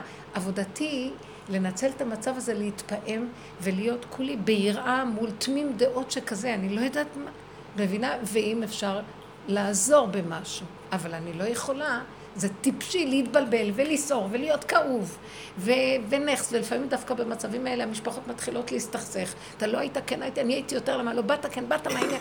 זה מכוער, וזה זה בדיוק הסטרה המתלבשת. זה עץ הדעת, כל כולו תככים מזימות. אז צריך להיזהר מזה. אז עכשיו תגידי לי, את, את מדברת גדולות, אני לא מבינה איך להתנהג עם זה בחיי היום הפשוט. אני נשארתי עכשיו איתך בחיי היום הפשוטים. אדרבה, אני מתנהגת הכי פשוט בעולם, ואת לא. את סוערת ואת בוערת ואת כאובה ואת לא יודעת, ואני אומרת לך, מיותר. אז מי יותר חי בעולם? אני יותר חי ממך בעולם. זאת אומרת, למילים שלך גדולות, וזה לא נראה, זה לא העולם, כי סידרנו עולם משוגע! אנחנו חיים בעולם משוגע, אתם לא מבינות? ואנחנו מפרנסים את המשוגע הזה, ושתחווים לו. שמים את הראש בתוך הלא, והוא אוכל אותנו, ועוד פעם רצים להביא לו את הראש מחדש. את לא מבינה, אז תגידי לי, איזה שויט הזה שיריץ את הראש שלו לתוך הדבר הזה? אני מבקשת מהשם רחמים, אנחנו צריכים גאולה. מה זה גאולה? גאולת התודעה. קודם כל, תודעה. לגאול את התודעה. תראי, תסתכלי במוחש, שחיים סתם, חיים פה בבלבול. הנה, הוכחתי לך עם בעלך, שזה חבל. תדעו לכם, אני הכי חיה בעולם, יותר מכולכם, אתם רחפים, אני עם רגליים על הקרקע. אתם לא מבינות שהדרך הזאת מביאה אותנו לחיות? זה בחינת ארץ ישראל הכי נקייה, לא במדבר, וענני הכבוד, והשינון, דור דעה, זה רגליים על הקרקע, כניסה לארץ ישראל, פעולות פשוטות, עושים, לא מבינים, לא יודעים, זה לא שלנו, הכל עיני השם אלוקיך בתמיד, מראשית שנה עד אחרית שנה, אתה הכל ארץ האמונה, תלכו בזה, זאת האמת, והיא הכי מעשית. איפה את רואה ריחוף פה? אני לא מבינה. הפוך, אתם מרוחב, את מרחפת. כשאת מתארת לי את המצב של אבא, אני רואה את הניתוק. וחבל. מעכשיו תחברו את האבא לשורש הנכון, הוא יכול לקבל ישועה גם. אפשר לתת עוד דוגמה? כן. אה, תודה. אה, מה, איך, איך אנחנו כאילו יכולים להתייחס לזה שיש לנו איזשהו מסלול מסוים, שאנחנו מאוד מאוד מחוברים בטוב או של הטוב או למוטב לשיטה, ואנחנו ממש עבד של השיטה, כלומר, גם אה, אוחזים בשני, בשני קללות, גם ב, ב, ב, בעצם כלדיבנים, אנחנו בכל הגידול של הילדים, וגם עובדות בחוץ מאוד קשה, וצריך לשלב את שני הדברים. ואז נוצר מצב ש, שאתה מרגיש שאתה מצומצם, ואין לך מקום כאילו להכיל, להכיל או את, ה, את הילדים, או את כל, את כל העול של הבית הזה, ואתה... זה הכל במוח, זה הכל במוח. זה הכל במוח. הכל כאילו... אני מציעה לכם, בואו נלך לפשטות עוד פעם. תרגיל פשוט. כל פעם שאת רואה איזה מצוקה, תגידי, שברו את הכלים ולא משחקים. מה הכוונה? אני לא יודעת, לא יכולה להכיל את זה. ואז מה? אתה צריך לתפקד. לא, יש מה שנקרא לתפקד בלי לחץ, בלי בלבול, בלי סערה. לא דיברתי לו לתפקד. עולם התפקוד הוא עולם העשייה, הוא עולם של בורא עולם, הוא לא שלנו. הוא ברא את עולם העשייה, זה לא שלי בכלל. ואני עושה. הוא פועל דרכי, אבל כשאני, המוח הזה, מתחיל לסעור, והרגש וכל הכלים האלה, הוא מזיז את הבורא עולם, שזה עולמו, ואת עולם העשייה הפשוט, ומתחיל להסתבך. איך אני אעשה? אני לא אעשה. את צועקת על זה, תולש את האוזן של זה, ואחר כך את מצטערת, נותנת לו נשיקה, סליחה, סליחה, סליחה, בואו לאכול, את לא סובלת אותם שהם אוכלים, גמרו לך את כל הזה. דבר והיפוכו כל היום. כל היום אנחנו בסתירה נוראית של מציאות. זה המוח הזה של עץ הדת טוב אז מה אמרת לעשות? אז ברגע שאת רואה את עצמך בסערה, מצוקה, כאילו באיזה... את לא צריכות להיות בהרבה, שימו ברומטר ואפילו כמה מעלות כבר מספיק, לא צריך לחכות עד שישברו. רתיחה. לא צריך לחכות לרתיחה. נכון, זה טוב.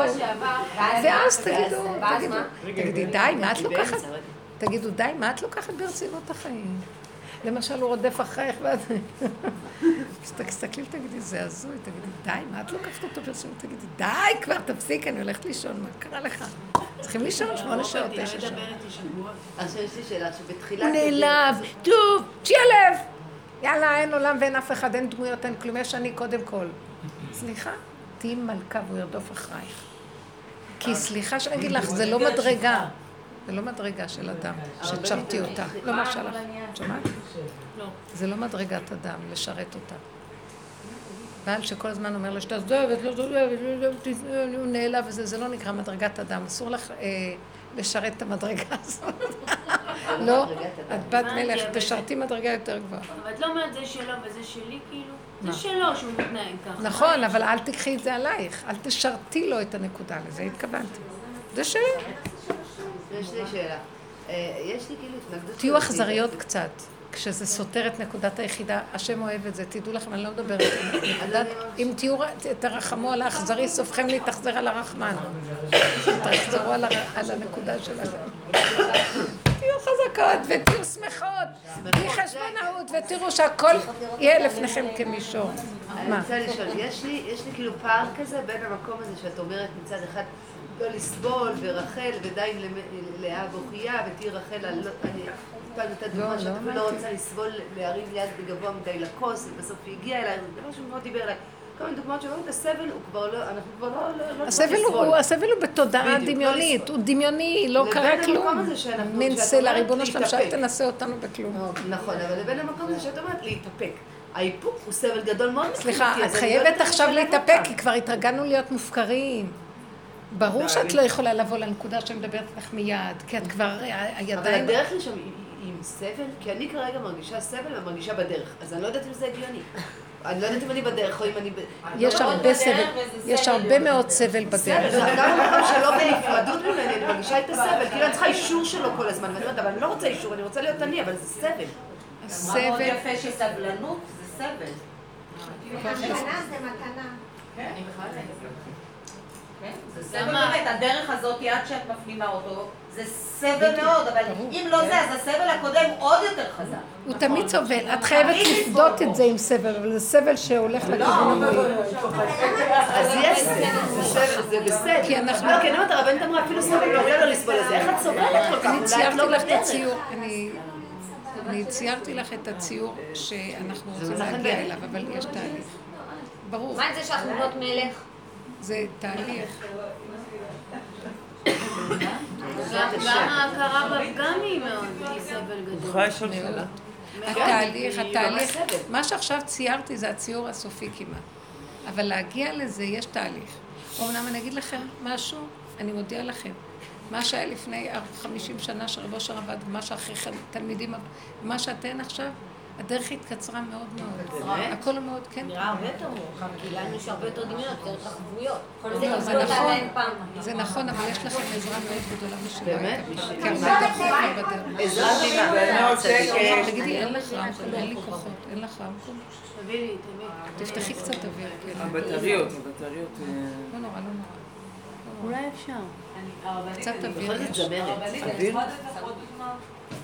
רק רגע, אנחנו הולכים מדבר לדבר, ואני, נשים, אתן צריכות קצת ריכוז, כי זה דברים מאוד עמוקים. כל דוגמה כאן, שיעור שלם אפשר לתת עליה. אני רוצה רגע להגיד, העיקרון של הסבל מוכרח להיות סבל כשאנחנו, מתוך התוכנה שלנו... שו, שו, מה זה הדבר הזה? זה מערכת סינית, זה מערכת סינית, אז היא מעלה את זה בסינית. אני אומרת שמתוך העולם שלנו, עכשיו, אה, להגיע למקום הזה, מתוך המקום שאנחנו רגעים להפקר הזה, זה התאפקות, זה דורש צמצום, זה קשה. אבל לאט, לאט, לאט, ולא הרבה. זה כבר עובד, זה יעבוד יפה. אחרים כבר עשו לכם את המלאכה, זה מה תיכנסו. שעכשיו אני אומרת לה, אימא שלה ואימא שלי, וכל העבודה שאנחנו כבר עושים 47 שנה, עזרנו לכם כבר, הצבא רכב מחוק כבר לכם. אמן. וואי וואי וואי. עם הדפוסים הישנים. איזה סבל עברנו. כן, כן, הדרך הזאת, היא כבר זה... היא אומרת שפעם היו דפוסים יותר זה, אני. מודיעה לכם, זה הסוף של זה. אתם חבל, תנצלו קצת, שיישאר לכם עוד איכשהו, כי אדם שהוא עובד, אז יש לו זכויות. הוא, זה קניין, כי הוא נתן עבודה, הוא סבל, אז יש לו קניין. אבל לא צריך הרבה. אבל לא. קצת, קצת. כן. לפני זה... לפני קרוב לשנה ומשהו, לא, כבר יותר, כמעט שנתיים היה איזשהו ריב אה, במשפחה המרוחקת שלי, בין אה, אחותי הגדולה ובין אה, אימא שלי. ואחותי הגדולה אה, נכנסה לסערה גדולה, לא משנה, בקיצור, אה, אני ניסיתי להיות אה, ניטרלית כמו ברוב הפעמים. תודה. והיא אה, החליטה שאני, אתם ואתם ואתם, והכלילה אותי בתוך העניין הזה. ואני אה, התעלמתי מזה. כי ידעתי שהיא בסערה וכאלה. אחרי איזה תקופה נפגשנו באיזה אירוע והיא התנהגה לא יפה, ואמרתי, זהו, די, אני לא, אני הולכת אחורה, אני לא יכולה להכיל את זה. לפני שנה ילדתי, ובעלית אמר לי, תתקשרי אליה ותפצירי בה להגיע לברית, וזה, וכאלה, ואמרתי, טוב, בסדר, צריך להתקשר. התקשרתי. היא צעקה עליי חזרה, ולא הייתה מוכנה לשמוע, ומה פתאום, וזה, אמרתי, אני כזה, אני רוצה שנפתח דף חדש, למרות שכאילו לא היה לי מושג על מה ומה, כן? ו- ותוך כדי הלימוד והעבודה ניסיתי באמת אה, לא לחיות את הכאב הזה מול אחותי, ווואי, ואיך אנחנו, ואנחנו לא מדברות, ו- וברוך השם נהיה לי איזשהו שקט נפשי, ו- וכבר, ההורים שלי כבר, אה, זאת אומרת, אחותי הקטנה וההורים שלי השלימו והכל כאילו נהיה בסדר, ואני כאילו, והיא עדיין לא מדברת. ו- ולא הפריע לי. ברוך השם לא הפריע לי, אמא שלי התחילה לספר כל מיני דברים עליה, וזה עדכונים כאלה, לא, ב, לא מבחינת רכילות במצב בריאותי וכאלה, ו- וכלום, לא הרגשתי כלום. ובאמת שמחתי על הנקודה הזאת, שברוך השם פירקתי את הנקודה הזאת מולה, כי זה שנים של אה, סבל, של לרצות ולרצות ולרצות ולרצות, ודי, זהו. ושבוע שעבר אה, קיבלתי טלפון ממנה, ולא הייתי מסוגלת לענות. לא הייתי מסוגלת לענות. וקיבלתי עוד פעם טלפון, ושוב פעם לא הייתי מסוגלת לענות. ואז היא פנתה לאימא שלי, ואימא שלי אמרה לה, יפה, זה אחותך, וזה, שלום, שלום. אמרתי, אבל אימא, אני לא רבתי איתה, כאילו, באמת לא רבתי איתה, אני... ואני באמת ניסיתי לברר את הנקודה הזאת, אם זה בא מנטירה מבחינתי, של הלא להחזיר לה, או שבאמת יש לי איזושהי רגיעות כזאת, אני כאילו מפחדת לחדש את הקשר.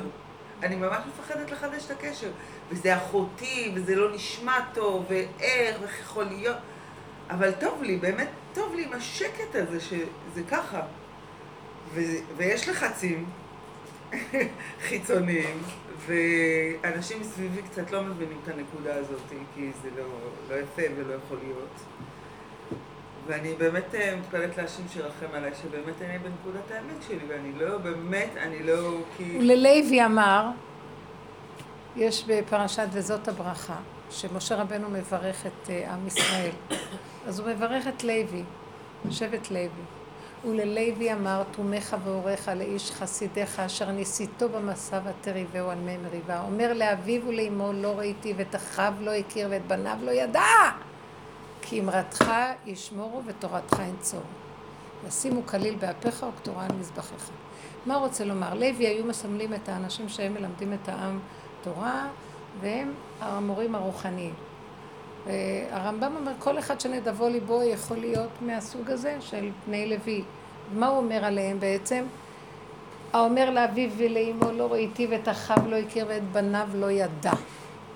כשזה מגיע לנקודת האמת, לא מכיר, לא רואה, לא שומע. יש להם עוז ועוצמה להיכנס בנקודה ולהגיד עד פה ויותר לא.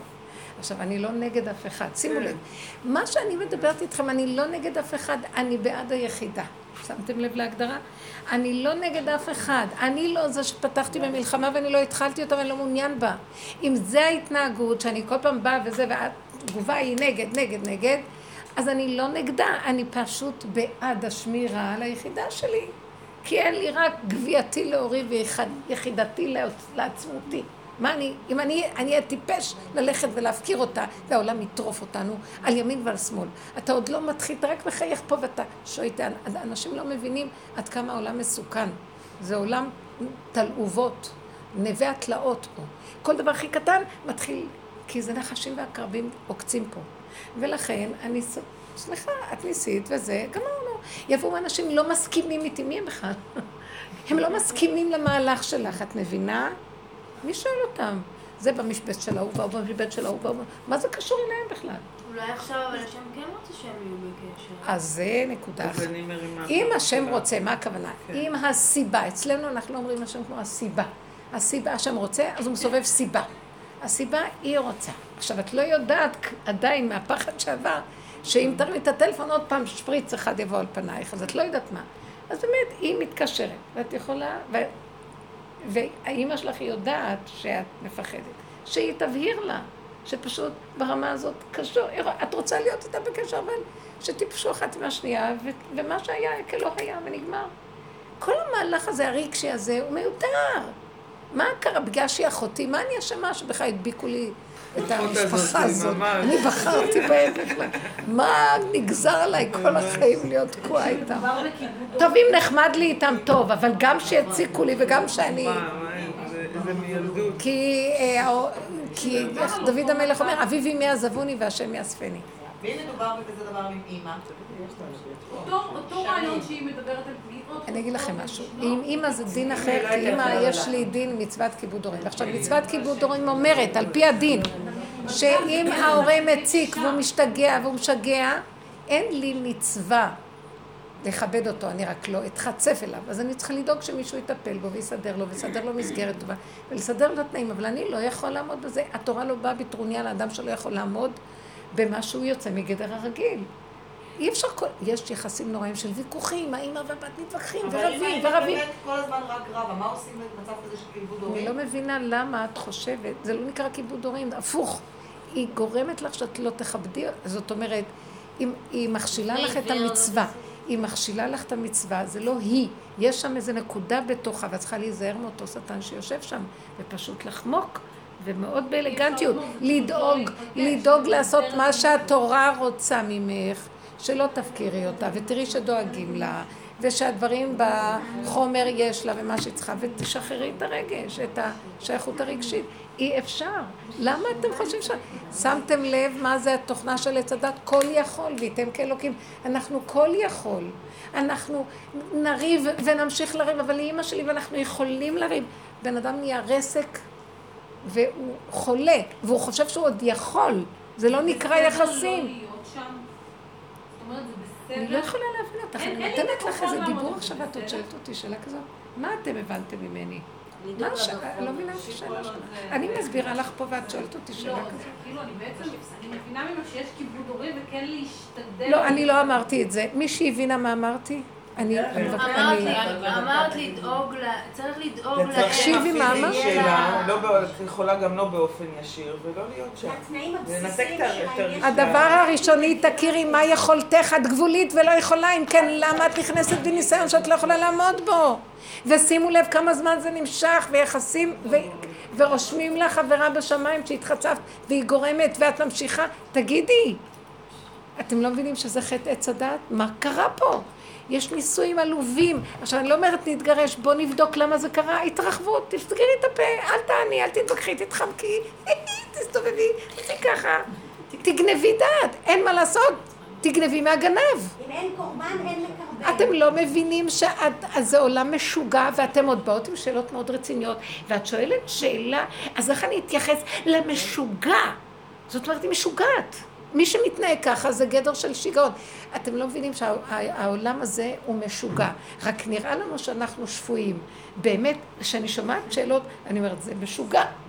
ועוד אנחנו מתנצלים, למה אנחנו לא ביחסים נורמטיביים, אבל זה משוגע. אתם לא קולטים שזה שיגעון מה שקורה פה? שאם מה שהיא תיארה כאן זה שיגעון. האחות הזאת, מה? אין טיפת איפוק, אין טיפת הפנמה, אין טיפת לקיחת אחריות על נקודה. מה שבא לי, איך שבא לי, יש לה דמיון עלייך והיא תשפריץ אותו לאורך ולרוחב. ועכשיו את תתהלכי עם איזה מצפון שמכה בך, זה לא יפה, אחותי. תקשיבו, אתם שומעות? אני רוצה זה לא לרדת, בסדר תעצור את הגלגל. אני רוצה לרדת מהכדור הזה. משוגעים פה גרים. סליחה, השכל הכי פשוט. אני אוהבת אותך, רוצה טוב, לא רוצה שלום. אין לי מה לא לעשות, לעבור, רק לא. שאני גם אחתוך את מה שעוד נשאר לי, ואז אני אאבד את השפיות. תקשיבו, איזה מצווה יש פה? אין מצווה כזאת. חבל, חבל, אני אני אגיד לכם את האמת, זה בית משוגעים חכמים יושבים צוחקים. חיים חיים טובים. החכמים ברחו מהעולם, יושבים בבתי מדרשאות, יושבים בבתי דינים, מקבלים משכורות גבוהות, כיף להם, צוחקים על העולם, והם, והם פשוט מתחמקים ממנו. והם חיים חיים טובים. ואנחנו. אנחנו הנשים פתיות, שמות את, הפ... את, הלא... את הראש בלא האריה וצועקים שאנחנו- ומרחמים על האריה. בגלל שאנחנו בקשרים עם אנשים, ברגע שיש פה קשרים עם אנשים אז אתה נפגע. יש לך מול בעל, מול ילדים, מול אחיות. אין לך בעל ואין ילדים ואין אחיות ואין כלום, יש נקודת אמת ויש יחידה. וזה מה יש פה. כל השאר לא קיים, זה דמיון שסידרו לו קיימות. משוגע. אתם משתחווים למשוגעים? אני אחזיר לכם את השכל. נמאס לי כבר. זה מה- זה מכאיב לי. שאלתי רב גדול, כאילו רב, אני לא יודעת, אדמו"ר מאוד גדול, אוקיי? שהוא אמר לי למרות ועליו, כיבוד הורים זה חובה, את חייבת ללכת, אפילו שאת נפגעת, תלכי ותהיי שם. אז הלכתי, ראיתי שוב שזה, החזיר אותי אחורה. לא יודעת, אני לא... אל ת... אל תפתו אותי להתווכח עם האדמו"ר. אתם יודעים... היא. מחזיקה את הידיים. יש שתי דעות. ראיתי מה שאת לא. אני לא דעה, אני לא דעה בכלל. אני האמת לאמיתה והוא סליחה, אני לא יודעת מה להגיד לך. איזה דבר זה בכלל, זה בכלל לא דעה. להתפתק. להתפתק. למה אולי אני חושבת שבאמת אפשר להתייחס למה שהאימא אומרת? להסתם דמיון. לא מצליחה לא להתייעץ. מציאות שאני שם. שאני כן נפגעת. לשאול אותה משהו. תראה, אני לא אמרתי ניתוק, אמרתי תנתקי את הרגש, תנתקי את הפה של החוצפה. את לא מצליחה, אז תתרחקי בגוף הדבר. עד שגם בנפש תוכלי להיות במקום ולא ליפול. זה הכל התאמנות. ברור. אני, רוא- אני זוכרת בהתחלה הייתי אומרת לבנות, "את- הבעל מרגיז אוף, זה לכי, לכי למטבח, תעשי את עצמך שאת עושה משהו. אחר כך את לא צריכה ללכת לאף מקום, את יכולה לעמוד מולו ולא להגיד מילה, את לא צריכה לברוח למטבח. כי בהתחלה קשה, תוציאי, כי התרגלנו להוציא. מה אם הוא הולך אחריה למטבח? תיכנסי לשירותים, בשירותים אף אחד לא יפריע לך. כן, שירותים, שירותים. שירותים הוא לא ייכנס. לא מדובר מהילדים. כן, בזמן איחוד. באמת, יושבים שם. הרבנית. אני לא מבינה גם למה עם הילדים אתם צריכים לברוח כי הם לשירותים. אוכלים את הראש. זה לא הארי הזה שדיברת עליו.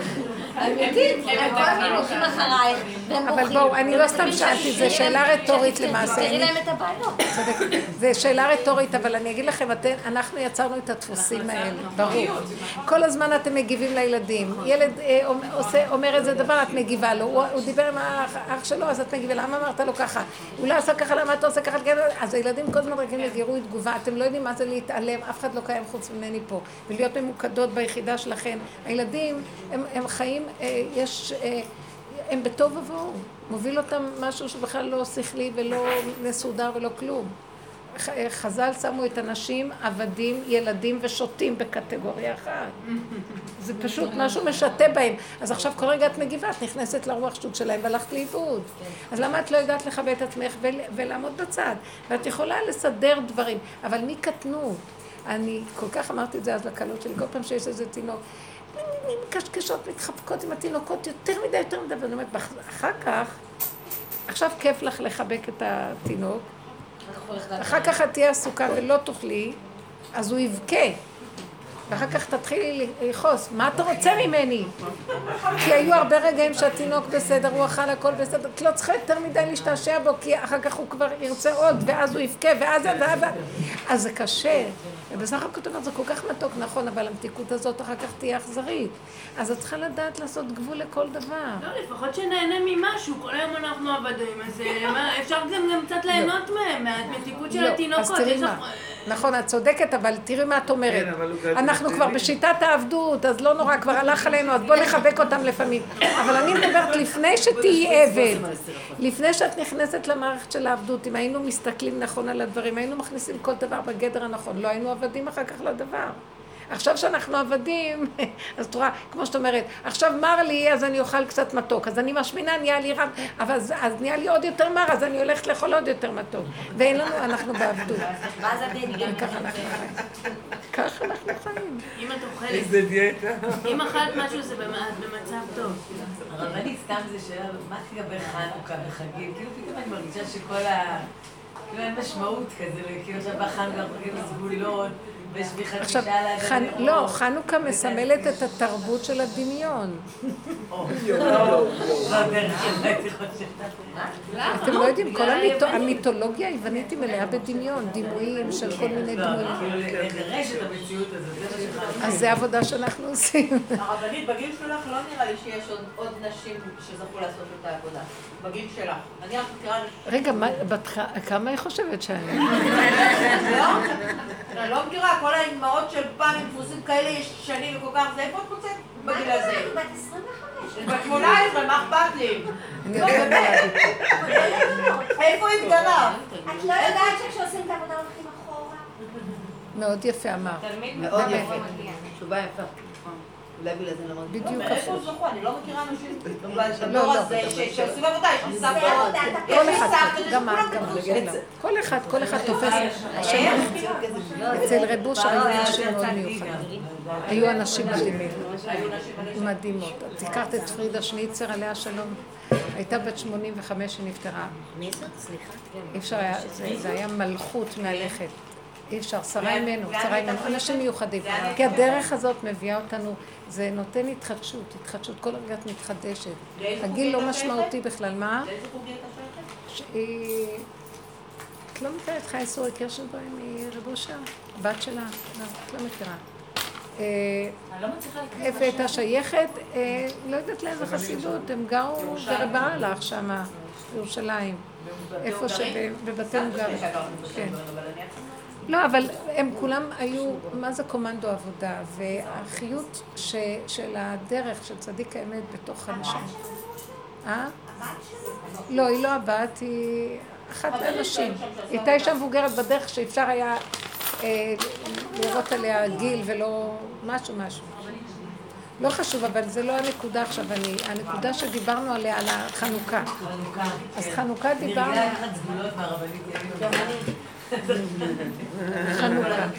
אז חנוכה זה המקום הזה של... אה, שהתרבות של יוון היא תרבות הדמיון. גם המילה דמיון, יש בה את האותיות יוון. זה, זה המקום הזה של אה, אה, התרחבות בהרגש ובהבנה והשגה. וזה נקרא השכלה. כי הם רצו השכלה, התייוונו. השכלה של ידע והבנות וחוכמות וכל הדברים האלה. והם רצו לפרק את, הם היו אנטי, אנטי אה, התורה. זאת אומרת, כל התורה בעצם, היסוד של מה שאנחנו מדברים זה תורה. זה הלוחות הראשונים. ובמידות אנחנו עובדים, וגם ביסוד של הדת היא מאוד מצומצמת ומוגדרת מאוד נכון. חכמי התורה האמיתיים הם מאוד מוגדרים, הם לא מתפלספים והם לא גדולים והם לא. ו- והשיטה של כל הגדלות, מה נקרא עבודת הבעל, בעלות, ישות, כוח, הדמיות גדולות. כל המיתולוגיה בנויה מיסוד של הרבה סיפורי דמיון, הרבה דמיונות ודמויות וכל מיני עניינים. יש בהם איזה יסוד חוכמה מסוים שהוא קשור להנהגה של הבן אנוש, של האנושיות. הם לקחו את האלים והלבישו עליהם אנושיות, אבל יש המון דמיונות. ואנחנו בעבודה הזאת מפרקים את כל התרבות הזאת. כל הרחבות של הגוף, תרבות הגוף, ספרטה וכל זה, כל הרחבות השכל וההשכלה, כן? אה, כל רחבות היצירה, שזה כל המיתולוגיה ו... צמצום אחר צמצום, זה הכל דמיונות, זה הכל שקר. גנבת דעת. והם הביאו, הם הורידו חושך מאוד גדול, ונר קטן, פח קטן של שמן, אה, סידר את הכל. מטפחים מאוד נמוך, כאילו זה האור של חנוכה, הוא... כן, היסוד של הנמוך, אנחנו עומדים על הקטן ועל הנמוך. תחזרו לבשר, אין ריחוף, אין גדלות, הדמיון וכל זה. תחזרו לבשר. הבשר הוא נמוך. הוא הכי נמוך, מדליקים את החנוכי הנמוך, הכל נמוך. פח קטן, מספיק להרבה. הרגע הזה יש בו הכל. אה, את לא צריכה ספריות של ספרים, תשכחי רגע אחד שאת צריכה איזה חוכמה, היא תגיע לך, והחוכמה תחיה אותך. אחרי רגע היא תלך, תבוא משהו, חוכמה אחרת. את לא צריכה ספרים, את צריכה לשאת. הקטן הוא רב, המעט הוא רב, האיכות, הפנימיות. וזה היסוד של התורה הקדושה, ואלוהים הלכו על הפוך, על הגדלות. שיטת הגדלות, וה... וזה החושך לעומת האור. באמת, שזה נראה הפוך בעולם, זה נראה אור. השכלה, זה נראה אור. בדיוק וואו, הפוך. זה. זה חושך גדול, זה חושך. בדיוק הפוך הכל, מאוד קשה להבין את זה, אבל חוכמת התורה היא בדיוק הפוכה. וגם זה, מה שיש לנו עכשיו התורה היא תורת הגלות, אז אנחנו צריכים הרבה סבל כדי להגיע לתורת האמת שבתוך הלוחות הראשונים. אבל uh, בתוך כל זה, אם את נוגעת בנקודה של האמת, התורה הופכת להיות מתוקה ואין בה סבל. זה אותו דבר גם בעבודה שאנחנו עושים. בגלל זה... הרבנית אומרת, אבל לשבת חצי שעה ליד הנרות זה סבל גדול לאישה. הכל דמיונות, אל תיכנסי לדמיונות. את לא מבינה כלום, שבי חמש שעות, לא תראי שום דבר. יאללה. שתגיד תהילים זה טוב. לא, כי כולם אומרים. איפה היא יודעת את זה? היא חוותה את זה על הבשר.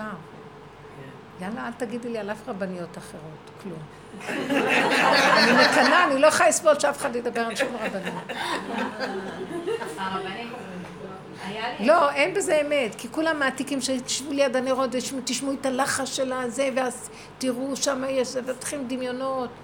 ואם לא מרגישים, אז אני מתוסכלת ואני לא במדרגה ואני לא ואני לא. זה- לא- לא צריך כלום, תדליקו נרות, זה מצווה, יאללה. כותב, את מתוסכלת שלא תתחיל לרדת לך דמעות. מצווה להדליק נרות, מצווה להדליק נרות, להגיד תהילים זה תמיד טוב. זה טוב לראות את ה... חצי שעה לא עושים מלאכה.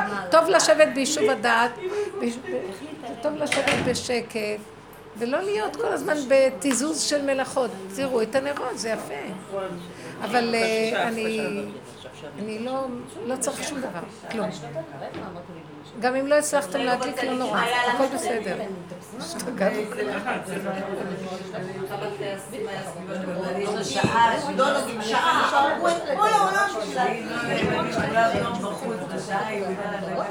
זה לא כמו בשבת שמדליקים בשישי שמדליקים לא, רב אושר היה מדליק ב-12 בלילה. אצל רב אושר לא היה זמן ולא היה מזמן. כן, נו. הוא צריך להדליק אותה ב- ממש עם קצת הכוכבים לכי ת- לכי תגידי לו, תדליק בזמן. אצלו לא היה זמן, הזמן שלו הוא שאחרי של הלוחות הראשונים. סיבות, הוא? חי רק עם סיבות. אם הסיבה לא נתנה לו, הוא לא בא להדליק, לא יכול. הפרעות עניין. הוא היה דק מן הדק חיים עם האסס. של הסיבה. הוא חי עם האמת הפשוטה בשר.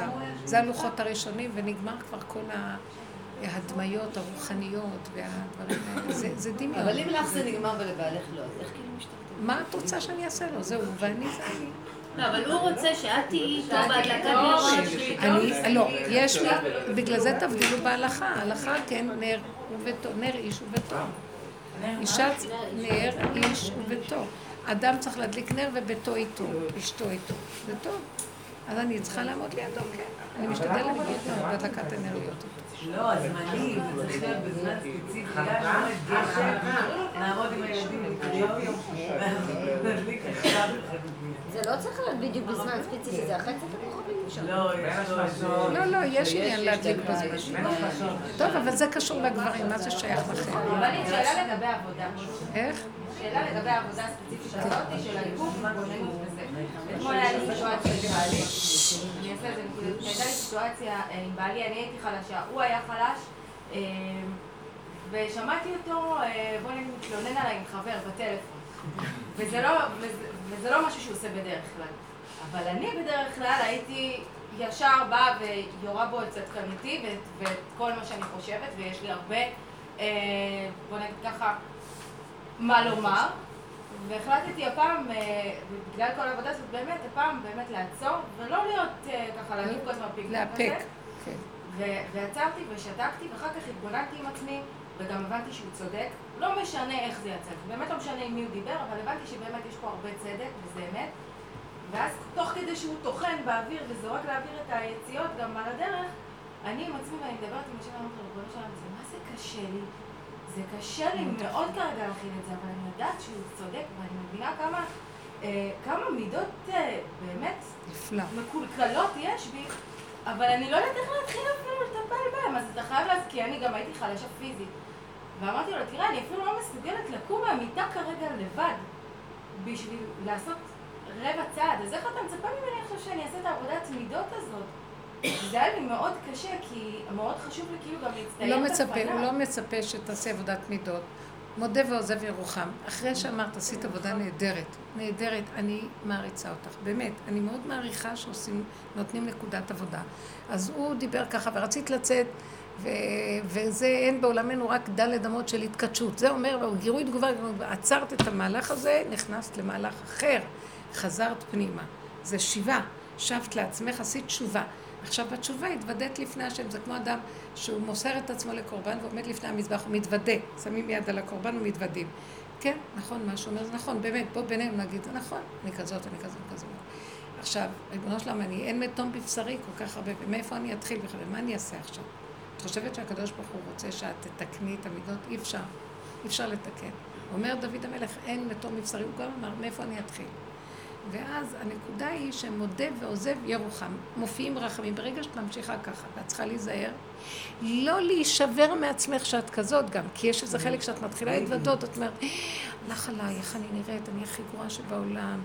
ואז את מתחילה להתכנס באיזה ייאוש פנימי. זה הכי מסוכן, כי קודם זה היה גאווה אה, להתלהב על השני כמו להבה, ועכשיו זה הופך הייאוש. זה נבלה וזה טרפה, זה אותו מקל משני הצדדים. זה נקרא הטבע, עץ הדעת טוב ורע. אל תלכי במקום הזה. גם לא ייאוש, רק תגידי לו, זו האמת, ומאיפה אני אתחיל? האמת שאי אפשר לשנות מידה אחת. אדם שובר מידה, נהיית שתיים. אי אפשר. אי אפשר. אבל הדיבור על הדבר וההתבוננות והאיפוק התמידי, לפחות באיפוק את לא מזיקה למישהו. אנחנו כל כך ברישות. גם אנחנו לא צודקים, גם זורקים וגם מזיקים, ושלום עלייך נפשי. אז לפחות את המהלכים האלה שאנחנו נכנסים פנימה, זה מדרגת האדם. וכשהקדוש ברוך הוא רואה שהבן אדם לוקח את זה ברצינות עם עצמו, ולפני השם ליבו שבור בקרבו, לא שבור מלשון ייאוש, אלא הוא אומר, כן, באמת, תראה איך אני נראה, בעצם אחר כך אתה תדון אותי, לא... כל אחד הולך לעולמו ודנים אותו. אז תרחם עליי ותעזור לי, זה דבר גדול. תרשיע אותי, אל תיתן לי לקלקל, אל תיתן לי להוציא את זה החוצה. ואחרי זה דברים מאוד מעניינים קורים. ת, תדעו לך שהתהליך, התהליך של האמת הוא אחר. השם רוצה שאני אתן לו אנחנו אוכלים אוכל ו- ועושים פסולת, ואילו הקדוש ברוך הוא אומר, תנו לי את הפסולת ואני אתן לכם אוכל. שומעת? הוא רוצה את הווידוי דברים כי הוא רוצה את הפגמים. כמו יצא של על רב. הוא קועט על הדברים שאנחנו אומרים, הוא אומר, תנו לי, תנו לי את הלכלוכים שלכם. זה מדויק, אתם לא יכולים להבין? אני לאט לאט בדרך הזאת לא מעניין אותי שום דבר שהוא נראה טוב, רק דברים מה שלא נראה טוב. כאילו יש לי איזה אתגר דווקא בשלילה, אי אפשר להבין את זה. זה מדרגה אחרת, זה קשה להבין את זה. זה לא מאיים עליי, כמו פעם היה מאיים השלילה, עכשיו בכלל לא מאיים, הפוך. וואי, פה יש מה לאכול, פה יש בשר, פה יש מעניין, פה זה נקודה. זה כאילו להעלות, השם רוצה את הנקודות של השלילה, והוא הופך את החושך הזה לאור, כי יתרון האור שבא מן החושך, ועל זה דוד המלך אמר, אבן מעשו הבונים, הייתה לראש פינה.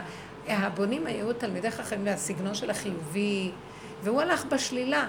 והוא מסר את זה להשם, כל הזמן היה מתוודה, ודווקא מהשלילה הזאת נהיה האור הכי גדול. האבן הזאת שכולם ברחו, ככה לא מדברים, זה לא יפה, ככה לא עושים.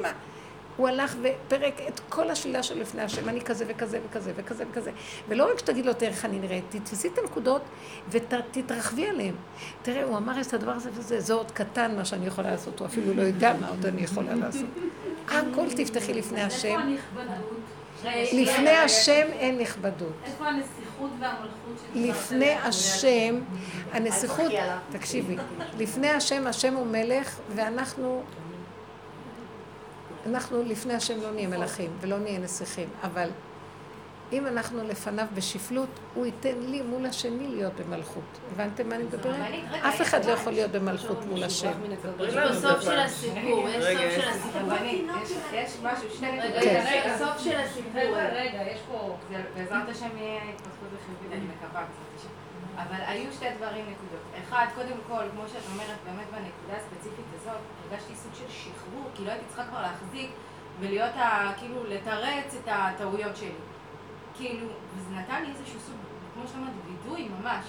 כאילו, זהו, יאללה, בוא נשחרר את המקום הזה לפחות באותה נקודה. דבר שני, שיתפתי ככה את החברות שאנחנו לומדות ביחד, את השיטה, וזה רק בשביל ה... יפה, יפה. ואז אה, אחת מהן באה ואומרת לי, תקשיבי, שיתפתי אה, את בעלי וזה, במה שסיפרת. ואת יודעת מה הוא אמר לי? שהחבר הזה שבעלך דיבר איתו, זה הוא. ואת יודעת מה הוא אמר לו, ואז התחיל להגיד לי את כל מה שהוא אמר לו, ומסתבר שכל מה שעבר לי בראש להטיח עליו, ואני התאפקתי, הוא אמר לו את זה. הוא סובב את זה ככה בצורה כזאת, שהוא העמיד לו, לא, הוא עשה את העבודה שלו, ולי הוא עשה את העבודה אתם שלי. לא מבינים שאם אנחנו ניתן את חלקנו, השם יסדר שגם השני יסתובב ויעשה את חלקו? אז עזבו את השני, תעבדו עם הנקודה שלכם ואל תדאגו מה, יש, מה שם קורה. מספיק שאת פה עובדת, שם כבר יסתדר. זה דבר סגולי. כי האיש והאישה זה שני חצאים של דבר שלם. ברגע שאחד נותן את החלק שלו, זה מדביק ישר את השני. אני רואה את זה בחוש, פשוט. בחוש. איך שהצד השני מיד תופס נקודה בלי שאגיד מילה. זהו, זה עבודה. ויש השם. ממש, זה, זה יסוד ההשגחה הפרטית, הגילוי. כאן מתגלה השגחה פרטית. את לא אמרת מילה, את לא מתיחה, את לא כלום, את עושה את העבודה שלך הפוך על הפוך, וגם הוא פתאום עושה את אותו דבר. זה גילוי השם, חי וקיים. האדם לעצמו זה המקום הכי שמח שיש. זאת אומרת, כן. כשבן אדם חוזר ליחידה, זה מקום שמביא לשמחה גדולה מאוד. אבל הוא רגע. אני צריכה לחזור, שלו, אני לא יודעת אה, מה השעה אפילו. לא כאב ולא... מפחיד אותי מה שהיה, הכי גרוע זה הייאוש וזה, מה זה?